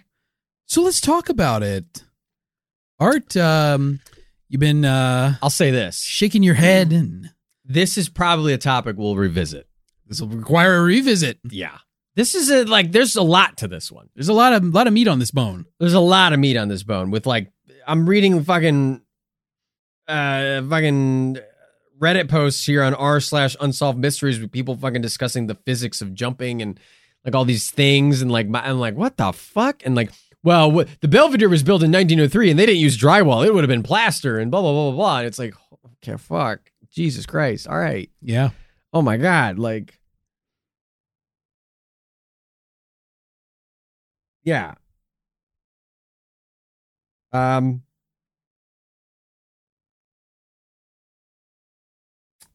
i don't know this is wild i didn't i didn't know how deep this rabbit hole went it Um, goes pretty deep.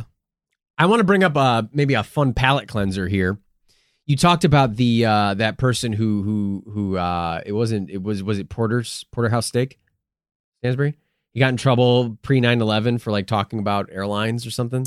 Uh, it Or he got inquired. it wasn't him. It was some guy named Sarnoff who worked for Yeah. Agora. Sarny, Barney Sarny, And um and so that is weird, but did you know this? The X-Files had a spin-off show based on three um they, they tend to be comedic characters called the Lone Gunmen. You remember the Lone Gunmen from X-Files? They're kind of like Mulder's like goofy conspiracy friends. They're like tropey archetypical conspiracy guys. Oh You yeah. have the very old hippie guy, Frohickey. You have the kind of young hacker dude in Langly, and then you have um um John, I forget his last name, who's kind of like the government guy who ended up joining the conspiracies. yeah, yeah. He's also into computers, but he's kind of like their leader. yeah, I remember these guys because I always thought they were like, oh, it's just like three dorks. They're three dorks, and they're they're a trope. They're usually comedic and they're funny. They got a spin-off show in and it aired in um 2001. The pilot episode aired in March of 2001. Do you know what the plot of the pilot episode of the Lone Gunmen show was about? Didn't we talk about this No. Maybe we did. In our 9/11 episodes? We might have. It was about uh it was about a in the government plot to crash a plane Mm-hmm. into the World Trade Center via remote control so that the government could then collect on the arms deal contracts they would get by causing that uprising and war. Yeah. So obviously this was like what the fuck? This aired in March of 2001 and then Yeah. you have fucking 9/11 in September. Yeah. That's crazy. it's it's it's like it gets the conspiracy brain rattling, doesn't it? yeah. It kind of makes you go, "Whew." but uh, you know, I mean, Guess that was just in the zeitgeist. well, you know, obviously, as we dis- we disclosed on our 9/11 episode, there had been many attempts on the World Trade Center. Yeah. Um, even one just a few years, maybe not, maybe a handful of years earlier, right in '93. Yeah. There was a not just uh, but there have been lots of threats to there was a up the bombing fucking- at the right. base of the trade center. There have been lots of threats to blow up that building. Yeah. Um, so it's no surprise that maybe the writers would have taken Yeah. some, and then obviously part of that episode involves a remote controlled car. Somebody puts a remote controlled car to like fake a death. So Yeah. they obviously linked that with the episode, but um, still kind of fucking wild. So It's interesting. stranger than fiction. Yeah. Yeah. No, I mean, it's, I mean, like, obviously the 9 11 Commission, the SEC didn't find that Sarnoff had any inside knowledge. Right. Um, but that's even like, you know, that's two days before. So the hijackers were in the country Right. at that point when he made that tip. I'd love to see that fucking curb episode where somebody has insider knowledge on 9-11 and they didn't say anything because of some awkward reason they would have to like disclose that information. Like the person they would have to disclose that information to is like somebody who slighted them earlier. Larry David, NSA employee. And he's Right. like, "Uh, I don't know. Jeez. I'd have to talk to Tim. Timothy F. Tim, Tim at the He's got such CIA. Bad breath. He's got bad breath. I mean, could I call him? It's like I have to. It says in the rules I have to go talk to him in person. I'm like, I don't really 9/11 happens. It won't happen. yeah, it's not gonna happen. And then it's like 9 11. Womp, womp, womp, womp, womp, womp, womp.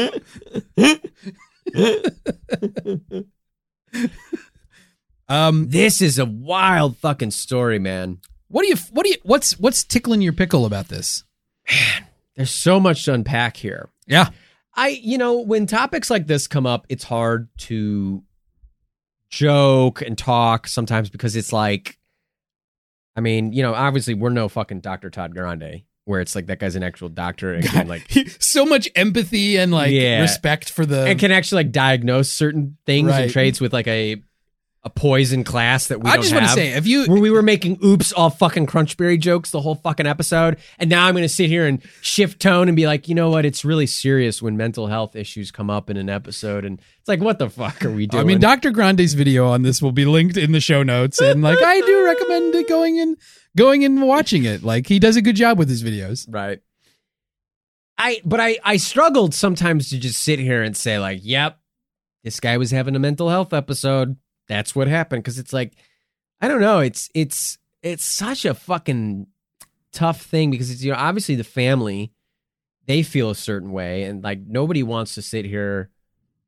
and you know for them this is a very personal touching hurt it hurts this is a traumatic experience Yeah. and so for them to to sit there and listen to people just say like yeah listen like that guy like you know this person that you care a lot about was just having a psychotic breakdown end of story He was having a psychotic break and killed himself. right And it's it, you know I, I think that most people, I think you see this a lot in similar cases where people who are the family, regardless of really what the circumstances are, I don't think that most people, unless it's plainly clear that it was a suicide situation, Mhm. people really don't like to accept that. Um, and it's understandable, I think, from my from at least from my perspective, that it You would know- be an incredibly hard pill to swallow yeah, somebody like Allison, she's saying like, well, we had long term plans. It's like, you know, if it is a psychotic break, though, it sort of explains how Ray would be thinking long term. Like, it's not that he intended to commit suicide. It's that you get you get you find yourself in that situation. I guess is really more what it is. that being said i have no fucking clue how he ended up in that room It's You look at the pictures of the roof and the hole in the roof, and it's like, it's not a clean hole. Yeah. It's shardy and metal, and there's like pointy parts. hmm And so he would have been all fucking cut up. He was. Body had plenty of lacerations on it. Okay, he did. So maybe Yeah. he did go through this fucking roof. And then, and then it split, and then the parts bent back up. But you know, it's like the thing that they say is he ent- that that based on the shape of the hole and everything, they think he entered vertically. So he would have been doing like a pencil dive So with his feet first. so it's like yeah, like I guess, and then I don't know. It just I mean, and I'm no medical examiner. You aren't? Then why are you wearing that outfit? well, I mean, first of all, I did rob a medical examiner's office, and yes. These credentials are real, but they don't belong to me. I just whited out the name of the person on it and put my own name. You just like to cosplay. I just like to cosplay. I'm a real cosplayer. Love to be a medical examiner cosplay. Collecting dead bodies from around, Yeah. checking them out. Um, I mean, I don't know at what you consider to be consistent with falling in terms of injuries, but it's like he suffered a lot of injuries that to me, it's like, well, yeah, if you fell, you probably have a lot of injuries, but you know, I don't know. Apparently, you know, breaking the shins is like an unusual thing to have happened from a falling death. What if he landed like knees first? Well, yeah, that's kind of what I'm thinking. Or like you said, although if he goes, you know, if he went in like feet Like- first, You're doing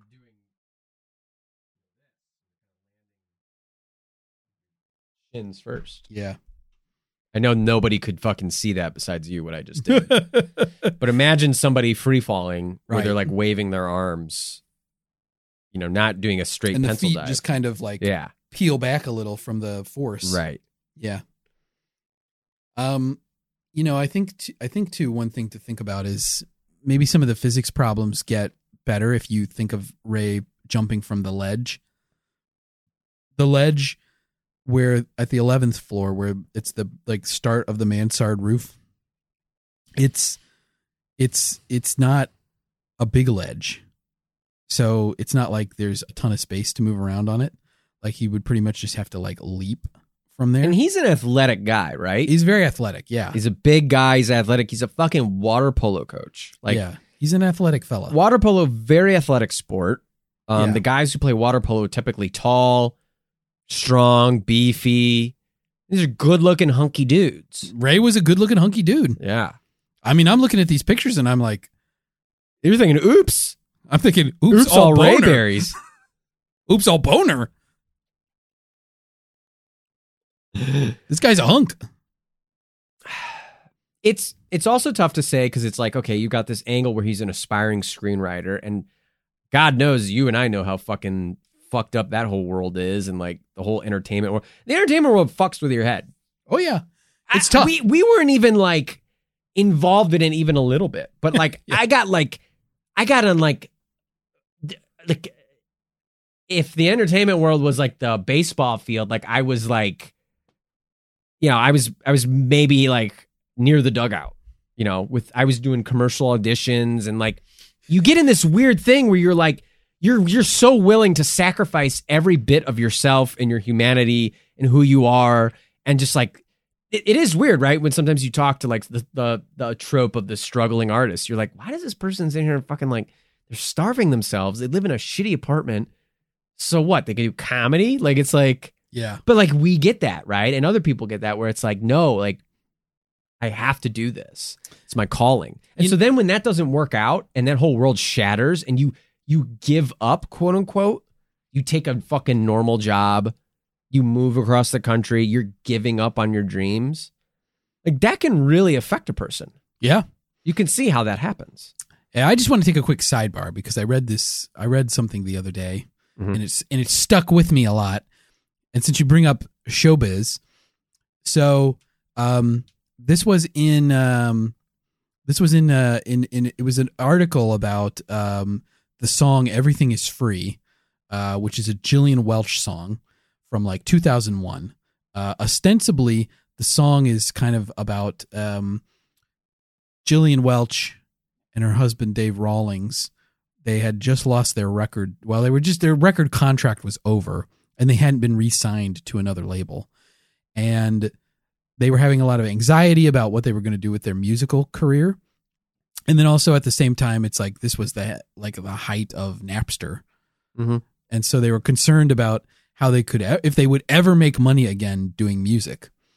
And so, you know, it's this song about basically like I can make you can get my art for free, but I can withhold my art always. Like I can you can't get art if I don't give it to you Right. uh, is kind of the the message.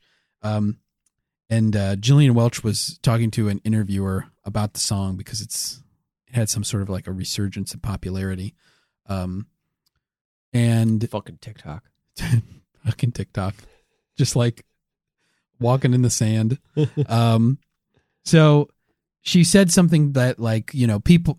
I'm going to paraphrase here. I don't know the exact Yeah. quote, but it was basically like people always tell you that that if your art, if you really love art and you really love making your art, that you will do it for free. You Right. don't need anybody to pay you, and that's like Right. pure artistry. Right. Is that you don't take money for it. right. And she said she feels the other way around that if she if she is getting paid for her art, she's taking the she's taking the risk. Like all the risk on herself, right? She's giving up everything all of her other like sources of income to fully invest in doing this artwork uh, and making music and that that's more pure than just doing it for free because you also have to live so you're obviously doing something else if you're doing art for free Right. something to think about Has nothing to do with this case. Right. You're 100 percent right. It has absolutely nothing to do with this case. We'll cut it in post. Um, no, it's a great point, Andy, because it it's it it is. It's like But Ray's one of these people who's out has there- to, he has to live. right. He's not making enough money as a screenwriter, You can't make it. and so he's got to live, and so he's And making a is- choice to live. Is fucking hard. It's just as hard as goddamn acting. Yes. There's a million motherfuckers all over the world who think they're the next Aaron Sorkin or whatever fucking writer, screenwriter who's like a easy name to pull. Judd Apatow. Judd Apatow, and they have an appetite for Apatow, and it's like, it's just as fucking hard to get your goddamn script read. Jesus You, Christ. you go through just as much rejection. so much rejection. So it really fucks with you, and then all of a sudden you wake up one day, and you're like, oh wow, cool. I spent like the last 15 years of my life going after this, all the like quote unquote the best years of your life. Going after your fucking like dream, you barely moved an inch from where you were when you were 23 years old. Yeah. And so you start a podcast. well, and it's interesting too that you bring you you go down this path because Ray was no stranger to this either, because he was a water polo player Right. competitively, and he was quite good. So good, in fact, that he almost made the U.S. Olympic team Whoa! as a water polo player. He got to like try out for the team and didn't make it. shit. So he was very close to being an Olympian, but didn't get it. So dealing with this rejection, especially for people who are highly competitive athletes like him, And people who are good too. right? It's it's uh, you know That's it. Almost stings worse. Like if you're bad at sports like me and you, it's like, well, you expect I'm not a ball. I'm not a ballman. But there are some people, and I'm not saying that this is Ray necessarily, but some people are good at stuff. They don't get used to rejection because they're not. They don't. Exactly. There's not a lot of good reasons to reject them usually. That's it's really hard. That's why a lot of guys fuck up when they get to the college level. It's because they've been dominant. Yeah. They've been dominant their whole life through high school and junior football. They they were the best kid on their high school team, the best kid maybe even in the county. Yeah. Then they get to college, and all of a sudden it's like, yeah, every kid here is the best kid in their county, Right. and some of them are so much fucking better than you, like Yeah. light years ahead of you, and you go, oh fuck. Yeah. So they fucking self ruin their own dreams, where they go, well, you know, I didn't lose because of my ability at sports. I lost because I fucked up and did drugs, or I fucked up and did this. I didn't go to class, or I whatever the story is you with athletes, reverse right? engineer like a reason Exactly. for not. Not I'm not saying that Ray did that, but I'm saying that for people who are so driven by competition and they're it happens. it happens. You you just you can't you don't accept failure because Yeah. that's how you become a competitive winner. Yeah. Me and you early on realized that we were failures, so we leaned into that. I'm so Made that part of surprised by brand. success that it genuinely takes me off guard. I don't ever That's so expect true. anything to go right. That's so true. That is you in a nutshell. If it's That go- is oops all Andy berries if right it there. goes wrong, I'm like, yeah, well, I Saw kind of that one expected coming. that would happen. yep. And then if it goes right, I'm like, I this is something's something's not g- good here. There's something going wrong. Um, I wrote a little note about these secret societies too. I think they add to the spice of this mystery a lot. it does add a lot of seasoning here. you know, I don't know. We've never dug into the these secret societies really behind besides Bilderbergs, but we've never done Freemasons, which is a big one. It's a huge topic. It's so fucking big. So fucking big. Oops, it's so big. It's tough, man. I I I I wonder how I don't know. I I sometimes wonder like people think the Freemasons and all these evil societies, secret societies are like working in the shadows, but I'm like I don't know. I think they're the scapegoat for the actual evil secret societies that their whole MO is that no, I don't want you to ever know about what I'm doing. So I'll hide in plain sight and you actually won't get any information on me. Whereas like it's like the Freemasons is like if we actually did an episode, you could find a lot of like the History Channel's doing fucking episodes on the Freemason. They History Channel ain't doing episodes on what the NSA's doing. well, you know, I I I I knew somebody who was a Freemason, like a long time Freemason, very high Yeah. degree Freemason, and I come from like a, A Dragon Ball Z Super Saiyan right, like five or six level fucking right, exactly. Budokai. Um, and he actually had talked to me before about like getting me to join the Masons, Whoa, I didn't know this. to join the Masonic Lodge. oh my god, bunkfuckers. And you know what? You know what the like Mason activities are? It's a lot of like charitable stuff in the community, like they giving money to different causes, and then it's mostly them going to the lodge and playing cards. Yeah. But then they have all these secret little rituals that they don't tell anybody about.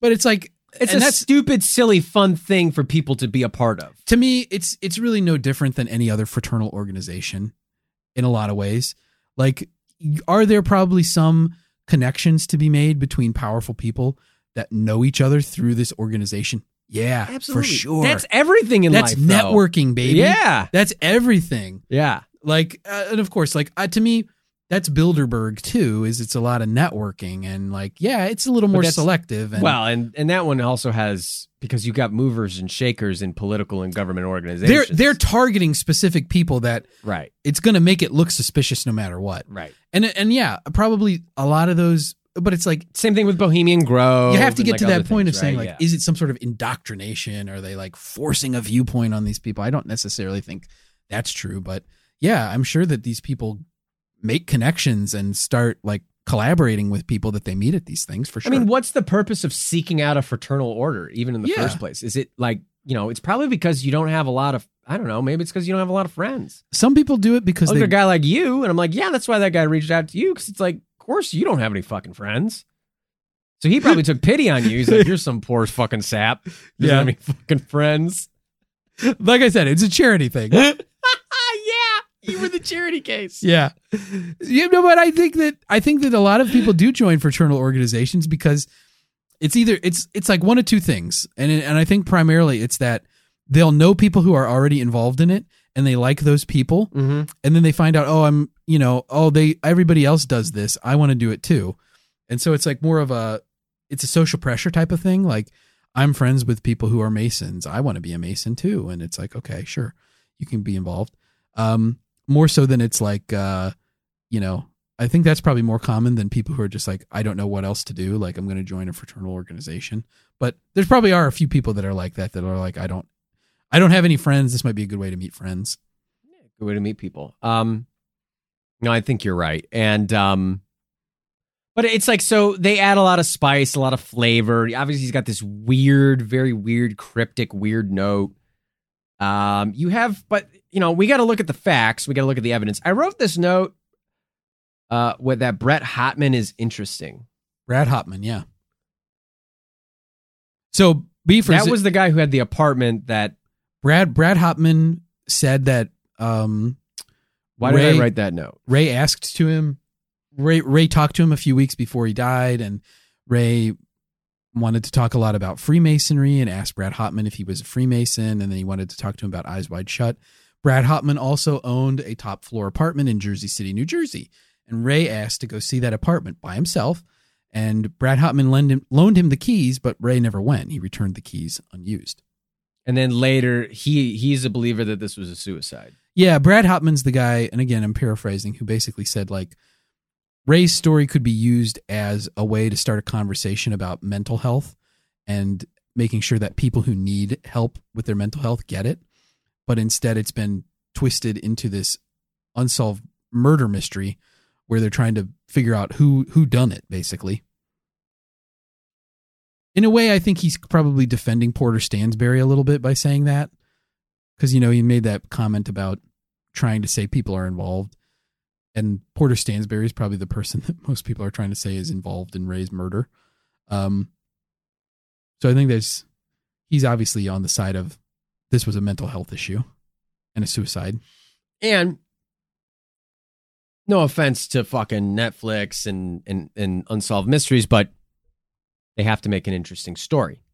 Mhm. Uh this is, you know, because we've we've said this before. If the History Channel with some of these shows actually showed, it's they'd be like five to ten minute episodes. So you know they're causing drama where drama may or may not exist. There's a lot of things like, well, they're the company asked them to sign a gag order. It's like, yeah, what do you think a company is going to do? yeah That's fucking. St- if they didn't do that, I'd be like, that's weird or that's negligent upon the part of the company. Like- and if they didn't do that, you'd be like, well, why didn't more people talk to the press then? Like, Right. why weren't there more of these like crazy theories floating around? Right. It's like that's pretty standard for a company to be like, hey, like here's an NDA or here's a thing. We don't want anybody talking about it. I'm not saying whether that's good or bad. I'm saying that's pretty standard. Like they're not I don't think they're trying to hide anything. I think they're trying to like be like, oh God, If, I need to save face for my fucking company. yeah, if any if anybody has worked for a big company, like Right. that's that's standard. Is like Right. You're not supposed to talk to the media right. about anything that's related to the company without you know Right. having somebody that's a spokesperson do it. So, and then you obviously have Porter Stansberry, who's like a little bit higher up, someone getting in trouble with the SEC.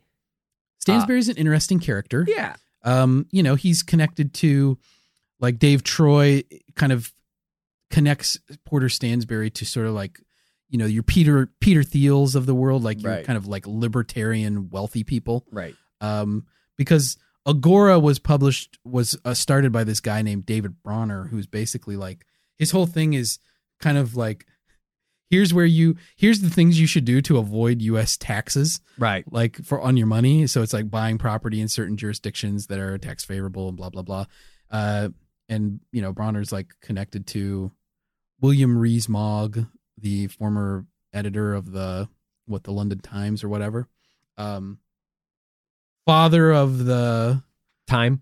of William or Jacob Rees-Mogg, the uh like current I don't even know if it's still current. I, I guess I don't know. As of this recording, he was the like minister for Brexit affairs or whatever. Um and did it yeah. So but there's like so it's like, you know, he's just like drawing it back to all this connection of people who are like more more like um, you know, I guess libertarian sort of leaning like like uh, like uh, William Rees Mogg was like saying, okay, well, you know, eventually the government's going to collapse, um, and it's just going to be everybody for themselves, and here's how you should prepare for this. Him and um, somebody else who like was also connected to Bronner, like they wrote a book called The Sovereign Individual Mm. in 1997. Uh, and that's basically what it's about. It's like, oh, every, you know, like all the, the all the governments All those sovereign and- citizen peoples who are like, well, actually, I don't need a driver's license. I thought that's where it was going to go, but I don't think that it's actually that. I think Yeah. that's like a more more uh, philosophical. Yeah, it's more like a the the governments are going to collapse and you're going to have to like take care of yourself, kind of a thing. And here's how you should prepare for Like that. Thomas Hobbes the Leviathan. Yeah. Okay. It took me a minute to remember this, but yeah. the fucking Leviathan, which is like Right. kind of the basis of all that, which is that like you need one benevolent leader. I don't know, whatever the fuck. Yeah, it's kind fucking. This is like fucking, fucking, fucking pop, pop. What are you doing? You're adjusting your balls. just adjusting my shorts. Uh, pop sci, fucking philosophy, political philosophy 101 in college. I don't remember any of it. Beavers, you should see when we're recording. If I stand up, Art's face is immediately washed with fear. Well, I think you're about to charge at me. You look a lot like a large boar standing on its hind legs, ready to charge. Feral hog trying to protect its I don't know what. The There's cup- 30 to 50 of me out in the front yard. I gotta get my hair. if only Art had his AR. I could shoot down those Andes, those feral Andes. No, but um anyway, um um he Porter S- Salisbury Steak is an interesting guy. I don't know. I don't. Why would he offer him the job and then murder him? like a couple of months later, that seems kind of weird. The, these connections to, to, to Stansberry, I'll be honest, it's like, it's so tenuous in my mind. Yeah, if I'm being if I'm being very honest, where it's just like, oh yeah, Stansberry's connected and he's like believes in all this stuff and like, you know, I guess it's like but he offered his friend a job. yeah, and it's it's sort of like, you know, I think people think that like Stansberry gets connected to this world through Bronner, who founded Agora, Mhm. because it's like Stansberry was working for some company in Florida, Mhm. and Bronner bought the company because it was going under, and they bought the the assets of the company, and then fired everybody except for two people, and one of those people was Porter Stansberry. So then he, mo- Which is pretty normal. so then he moved Stansberry to Baltimore. I'm not saying it's right. I'm just saying it's I, you know, I think people course. just start to say like, oh, okay, you know, there's this big conspiracy that they're involved in, and like Stansberry gets under the wings of one of the leaders, and then he becomes into it, and it's like, I mean, it's all very tenuous. There's no proof for any of that. It's just that people are now are suspicious of of the people that run Agora and are suspicious of Porter Stansberry just in general. Um, because he comes off as kind of a crook, I guess. Because Well, you know, yeah, he got in trouble with the SEC. it's just like the nature of the business that he's in is like, oh, I'm selling you stock tips. He's Like, slimy. yeah, he's kind of slimy, and he's you know, But he offered his friend a job. he offered his friend his what job. was Ray doing? Do we know what Ray was doing? Uh, Ray like an entry level position? Did he give him something Yeah, Ray-? Ray Ray was doing initially writing a he was like the uh, writing a, uh newsletter Okay. because that's the whole thing of Agora. It's like lots of newsletters, which sounds like such an outdated fucking business model to me. Like looking at it now, it's like who gets newsletters? Um, but at any rate, I mean, do you get a newsletter? I get lots of newsletters. okay, well, maybe people still like them. I love a newsletter. okay, well, very, Substack's a big thing now. Okay. I don't know if they're doing Substacks, but you can get like I had one for uh like s- certain software stuff, and then uh, I subscribed to one for database management. Jesus. All right, well, maybe I'm a shithead, but Kind of are. industry newsletters. There's the Tennis Pod newsletter. Yeah, That's a great one. You can sign up for that one. I do read that. Radio Public used to do a great, I think they were called Radio Public, a great newsletter that was amazing. So good, in fact, that from the fucking Mr. Bunker fucking email, I emailed them and I said, Where the fuck did this newsletter go? Why did you guys stop pushing it out? It was amazing for podcasters. I don't know if you could still get it. It had so many resources. I looked forward to it every week. Wow. I like a newsletter. Okay. I mean, beefers, let me know if I'm a shithead. Do you like newsletters? Yes You or no? You got to get on this newsletter. Check game. yes or no. And you got to make a decision. You can get so much clickbait bullshit. You got to find the good ones. Yeah. So they do newsletters Yeah. at Agora. Uh, where were we going with this before I got out? They the do newsletters. What was what was the whole thing? Ray was writing newsletters. Oh, position. right. Ray was writing a newsletter. So he was writing this newsletter called the Rebound Report. And the whole idea of it is that he was trying to let people know about companies that the stock had been performing poorly, Mhm. but that were poised to make a bounce back and the stock would go up. So it's kind of like a buy now when it's at its low price. you buy the dip. You buy the dip. So he's trying to get And people then to you got the those fucking diamond hands. Yeah. You hold. You hold. I forever. Never sell. uh so so he was doing the rebound report, and that's what he got hired to do at Pirate Investor. was okay, this wasn't like a relationship advice column where it's about rebounding after a breakup. no, no. Okay. Although there were, you know, He did get confused and There write a couple of those. yeah. But so he didn't like doing this job because he's not a he's not a finance guy, right? And so a lot of the companies that were featured on the rebound report didn't actually rebound. Like his tips turned out to be kind of shitty. Right. because but agora stansberry kind of just like to hire eclectic people to work there people who were willing to like work hard and think differently about stuff and then he would just assign them to different things so I think he's got this friend. He's like, you know what? Ray's a writer. He's fucking. Let's hire a guy who does script writing and see if he can do. He'll maybe his newsletter will take off, yeah and exactly it'll be interesting and different from how people read other stock tip newsletters. right exactly Because the way Ray writes, I can I can totally see that. but he's not good at picking the companies so Yeah. the rebound report is like not actually giving people really good advice and Right. ray's feeling very stressed about it he's it's not what he likes doing he's not enjoying himself and so he decides that he's going to start a video production company his own video production company so he does that he starts he goes out and like invests in video production equipment and all this stuff and that's when he stops working for porter stansberry and then starts doing like contract work and that it like he's working for the oxford club as a contractor then basically And then he gets this company. call, goes, "Oh shit." Yep, gets a call from the Agora switchboard.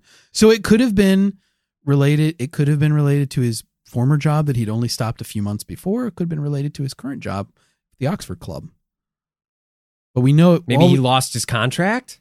I don't know. all we know is it's somebody from Agora, and that's all we know. And that's like there's Agora, and then there's a bunch of other companies that do all kinds of different publishing things that are under there.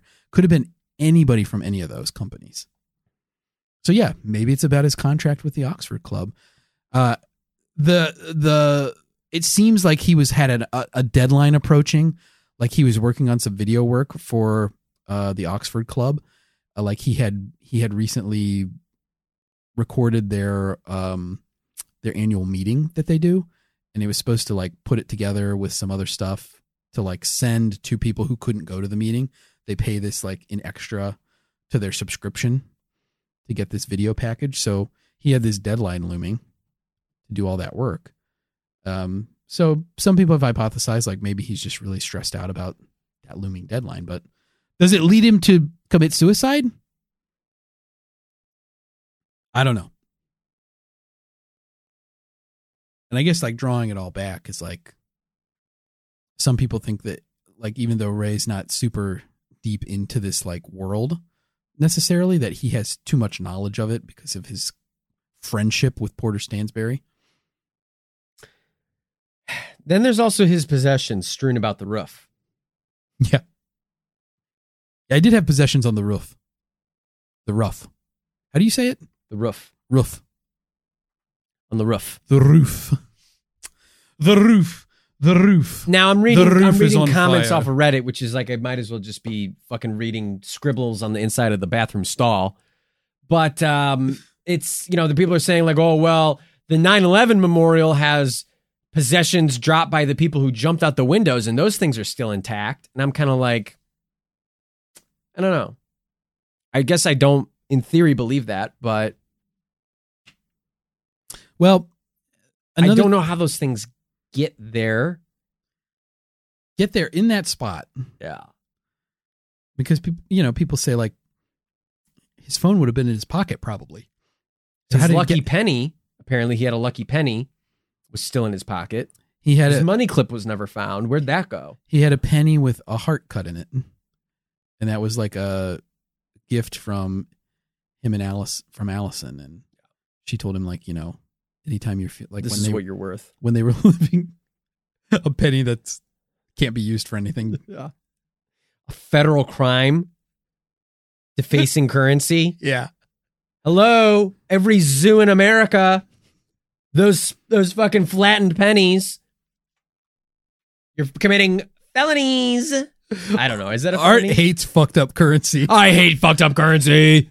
I need 51% of this bill to be legal tender. But to tell you what, I'd like to have a porter porterhouse steakberry that's legally tender. You know what I'm saying? nice tender porter steakberry. Yeah. I do know what you mean. You know, I love getting money fresh from the mint though. It's just barely legal tender. Uh, no, but she gave him this penny, and she was like, "Anytime you're feeling s- stressed or alone, because they were apart for a long time. Not Yeah. a long time, but a little while. He had moved to Baltimore. She was still in California, so she trailed like six months after him, basically to That's a move to Baltimore. long time. Yeah, they had a long distance relationship for a a, lot of bit, stress. and so you know she's you know at some point she gives him this penny and is like, you know, if you ever need to think of me, like can have this penny with you, and it's like I'm with you, and so it's been hypothesized again. It's like it could be just what's written on the bathroom wall, but that the thing that he forgot to take with him was that penny when he left the house initially the day that he disappeared. That he came back to get the penny because he forgot it. Hmm.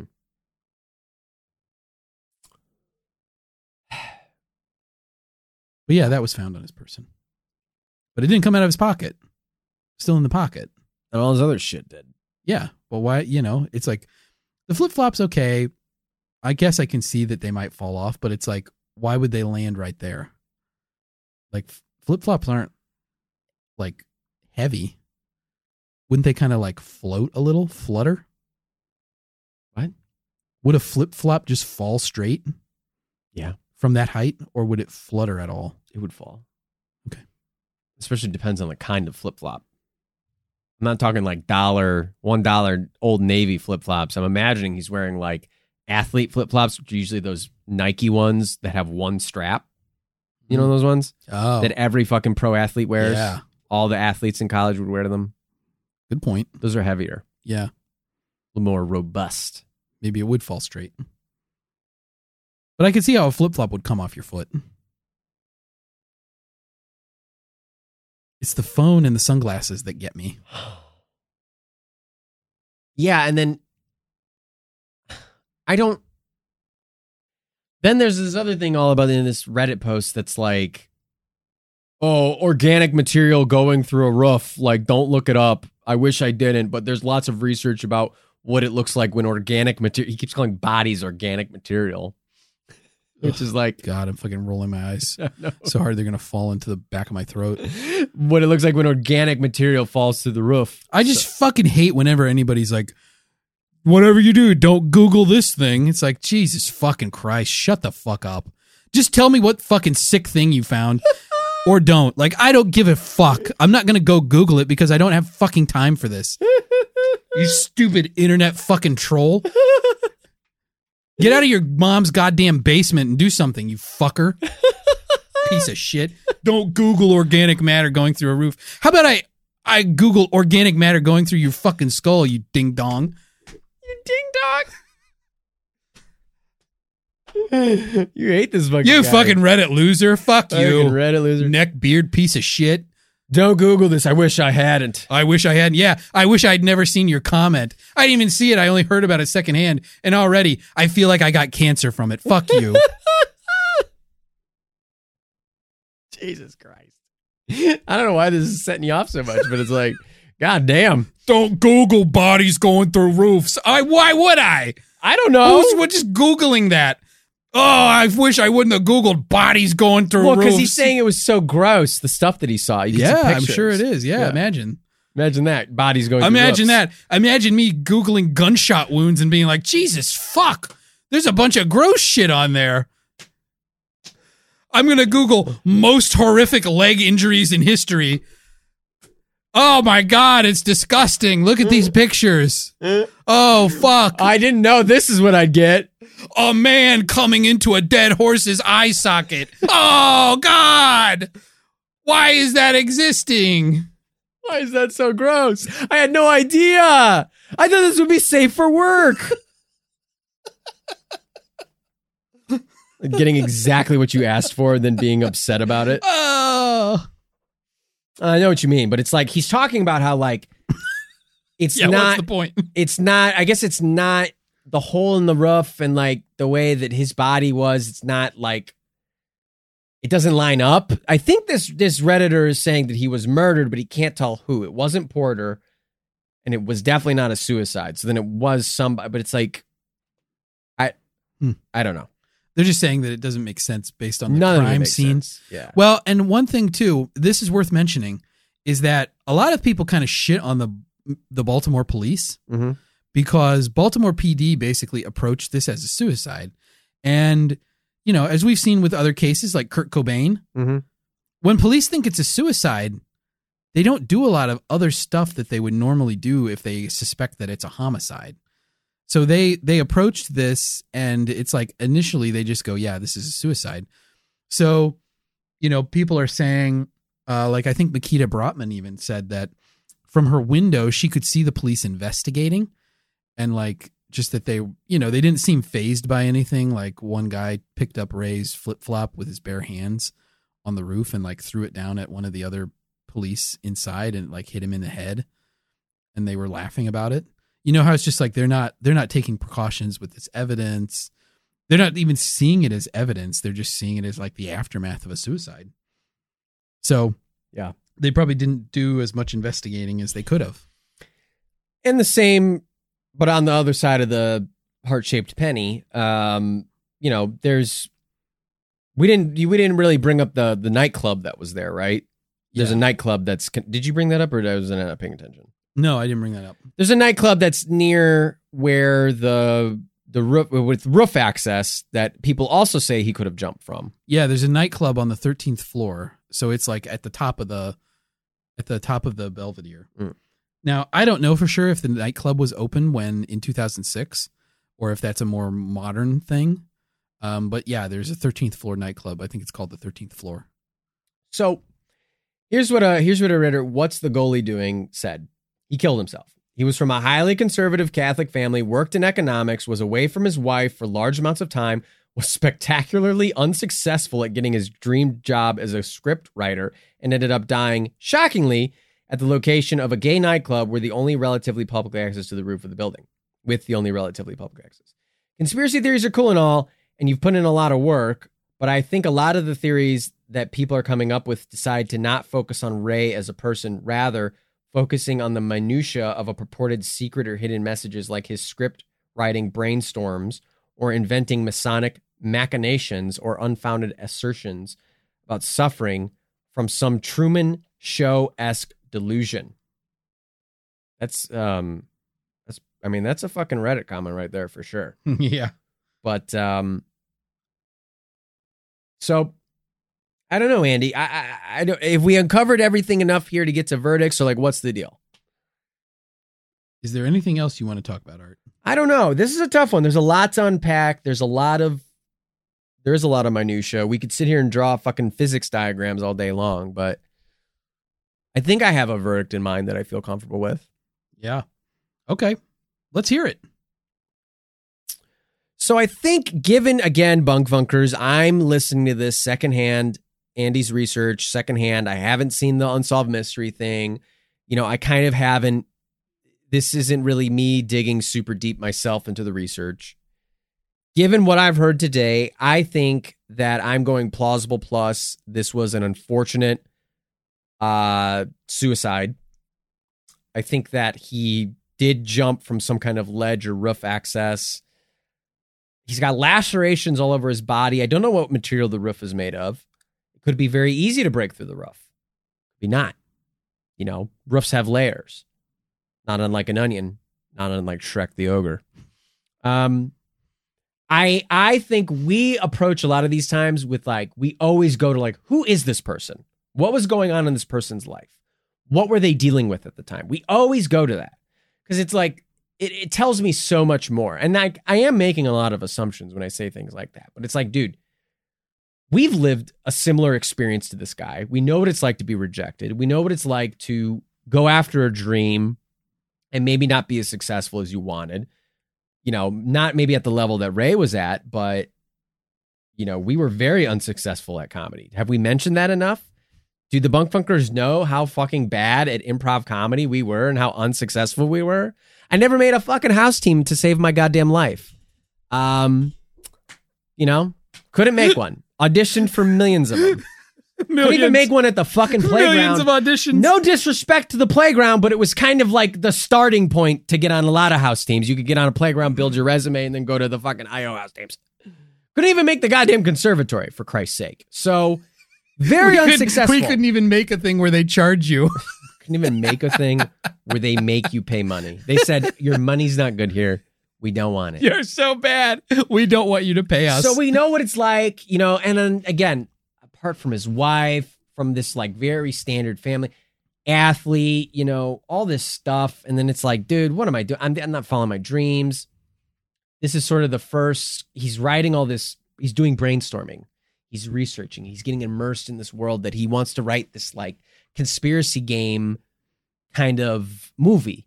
And so he's getting too involved with it again, maybe like Todd Grande, Dr. Todd Grande kind of said, it's some kind of um it's some kind of first first level psychotic break. I think that the Brett Brent Hotman incident, Brad Hopman. Brett Hotman, Hopman. Hopman was maybe his first like could have been like the first like uh like what was he doing with that? Why did he want to go to his friend's apartment and inspect it from that high up, that Mhm. like high up place? Like that's odd to me. You know, I Yeah. would if somebody asked me that, I would be like, "Well, why do you want to go to my like that would be such a big red flag." So I don't know, maybe he provided some reason or something, but it seems like maybe he didn't. He just wanted to go there. Yeah. It's like, okay, well, why? But that's what I think. Um, you know, I'm not trying to mischaracterize anybody. I'm not trying to do. I know we joke about it, but like, fucking diagnosing people and then being like, and this person needs therapy. Like, therapy is just gonna, you know, like fucking fix everything for them. But Yeah.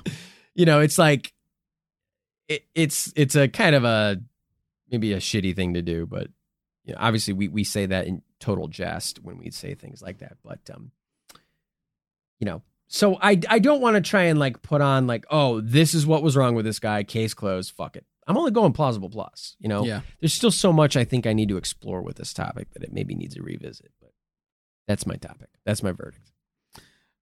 And a good verdict it is. I'm going to actually disagree with you though, Whoa. and I'm going to be a little bit stronger. I'm going plausible plus plus. Whoa. But I agree with you. I you think it dig, was a dug, dug way more into the research than me. I mean, listening to Dr. Todd Grande talk about And how wonderful it would be to listen to Dr. Todd Grande. yeah. Uh I sure would love it. yeah, you can do it anytime you want. He's got a YouTube channel that's very successful. Yeah. Uh he's got a successful podcast. Mm. Interesting. Uh you uh but listening to him talk about what it's like as somebody well, I got to think about how to say this, but what it's like to be the family or friends of somebody who's experiencing a first level psychotic break. Yeah. It sounded very much like this situation because I think a lot of what you read initially about this case is people say like they summarize and they sort of go like Ray Ray's family doesn't think that it was a suicide because he was fine and everything was going great Yeah. for him and blah blah blah. He had this good life. And that all can be true. I think that when you start digging into it, like you said, there's a lot of layers here, that Ray was experiencing some personal problems. And I think because his family loves him and they support him fully, I don't want to say they're brushing this stuff under the rug, but they're trying to justify it. They're trying to explain it. And so and it's very hard. that's, That's it's very it's hard. what anybody would do, family. right? It's very it's very normal. We're not blaming them. Yeah. But you you see you see a loved one struggling and you try to think like, stress at work, it could be this, it could be that. You want to explain it because you don't want to just say like I think it's just hard to to get to that point where you go like, "Oh, they have a mental problem." Like they have a mental health crisis that they're suffering. Um but Ray has some of those telltale signs like unexplained paranoid behavior Right. like like you know i mean dr grandes says stop short of saying like that ray was delusional but he certainly says like Going to where his wife is jogging and then chasing dudes away. there are some there are some aspects of his thought and some things in the note that do seem delusional in some ways. And that could be indicative of a delusional thought process. And it's like for his family they've never experienced him like this before. And so it's you know like we talked about it's totally unexpected. And they don't know what to do about it. And so they don't do they end up not doing really anything about it which is again a normal thing to probably do is that you you sort of think this will pass right? But it's like things escalate and we don't know what's going on in in Ray's mind. It's totally possible that maybe he did feel like he was part of some kind of weird scenario and like this was his way out. And like if you if you say okay he thought he was in the matrix Right. like it makes sense to me that you might jump from the top of a building if you think you're in the matrix and that's how you get out of it because that happens in the matrix. Right. that's like how neo breaks the matrix is jumping from a building He has to believe. right. Yeah. so i don't know. It it makes a lot of sense to me. And the foul play and everything else i think it's just a lot more unsubstantiated. Uh there are definitely still some questions. That's why i can't go case confirmed.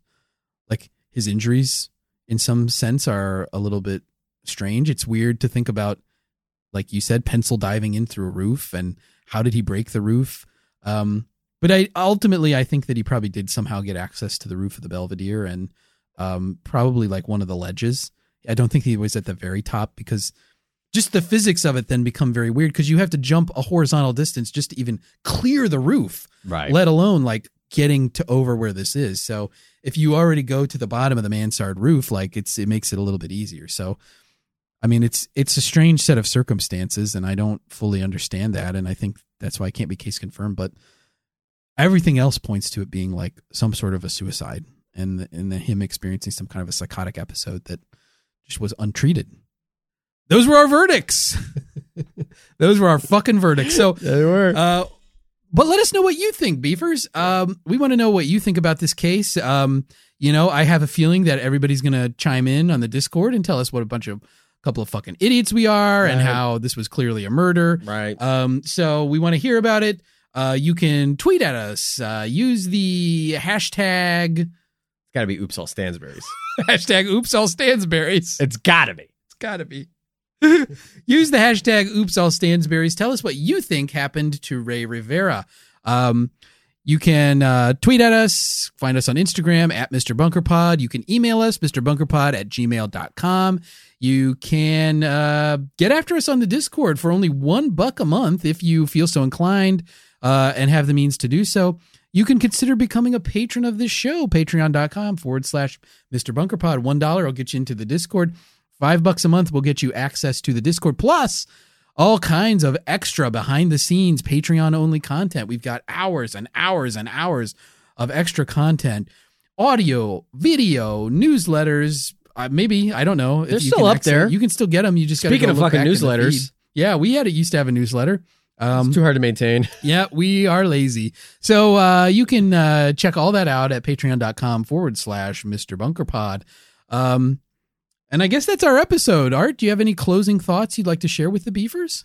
Um, yeah, I mean, this is a you know, this is a this is definitely a a peculiar Mm-hmm. take. Bunk Funkers, I hope we did a good job of handling it with some modicum of respect. Although we do uh, pepper in lots of, I mean, you can't, we can't help ourselves when we get any kind of reference to "Oops, all berries." It's just something. It's just part of the bunker lore. It's a trope. We love it. We're always going to laugh at "Oops, all berries." It's just very funny. There's nothing I can do about it. So I'm sorry. It's just the But whole thought that at the factory they made a mistake.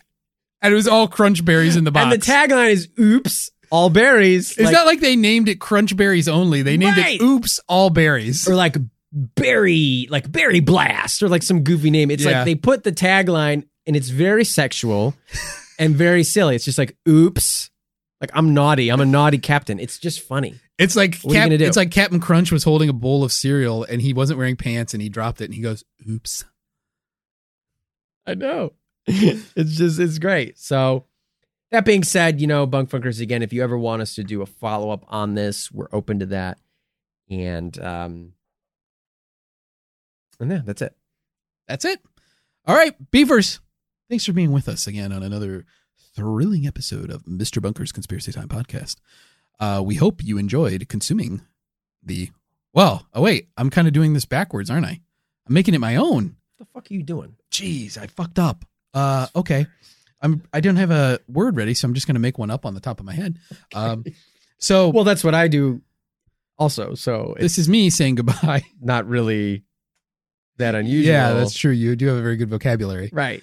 Uh, so uh, for not the titular Mr. Bunker, but for my greasy co-host Art Stone, I'm Andy Hart saying that was the whole enchilada.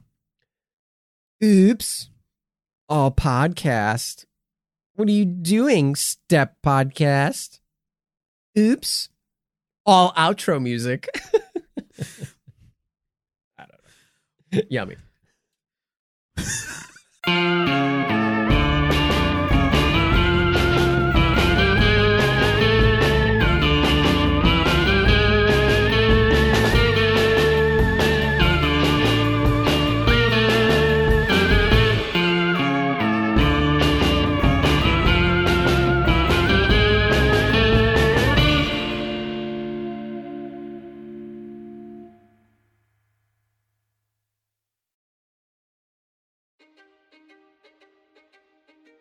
History is complicated.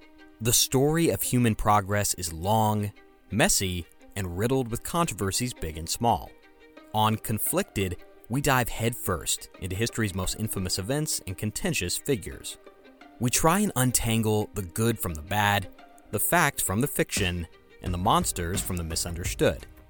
Was Genghis Khan a murderous butcher or a civic pioneer? Did the Allied powers go too far in firebombing the German city of Dresden at the twilight of World War II? And how did the Marquis de Sade acquire such a sinister reputation? And was any of it true? These are just a few of the tough questions we wrestle with and investigate on Conflicted. So if you love history or just enjoy a good story, please join me, your host, Zach Cornwell, for a fascinating new topic each and every month. Conflicted, a history podcast, is available on Spotify, Apple, or wherever else you get your podcasts. I hope to see you soon.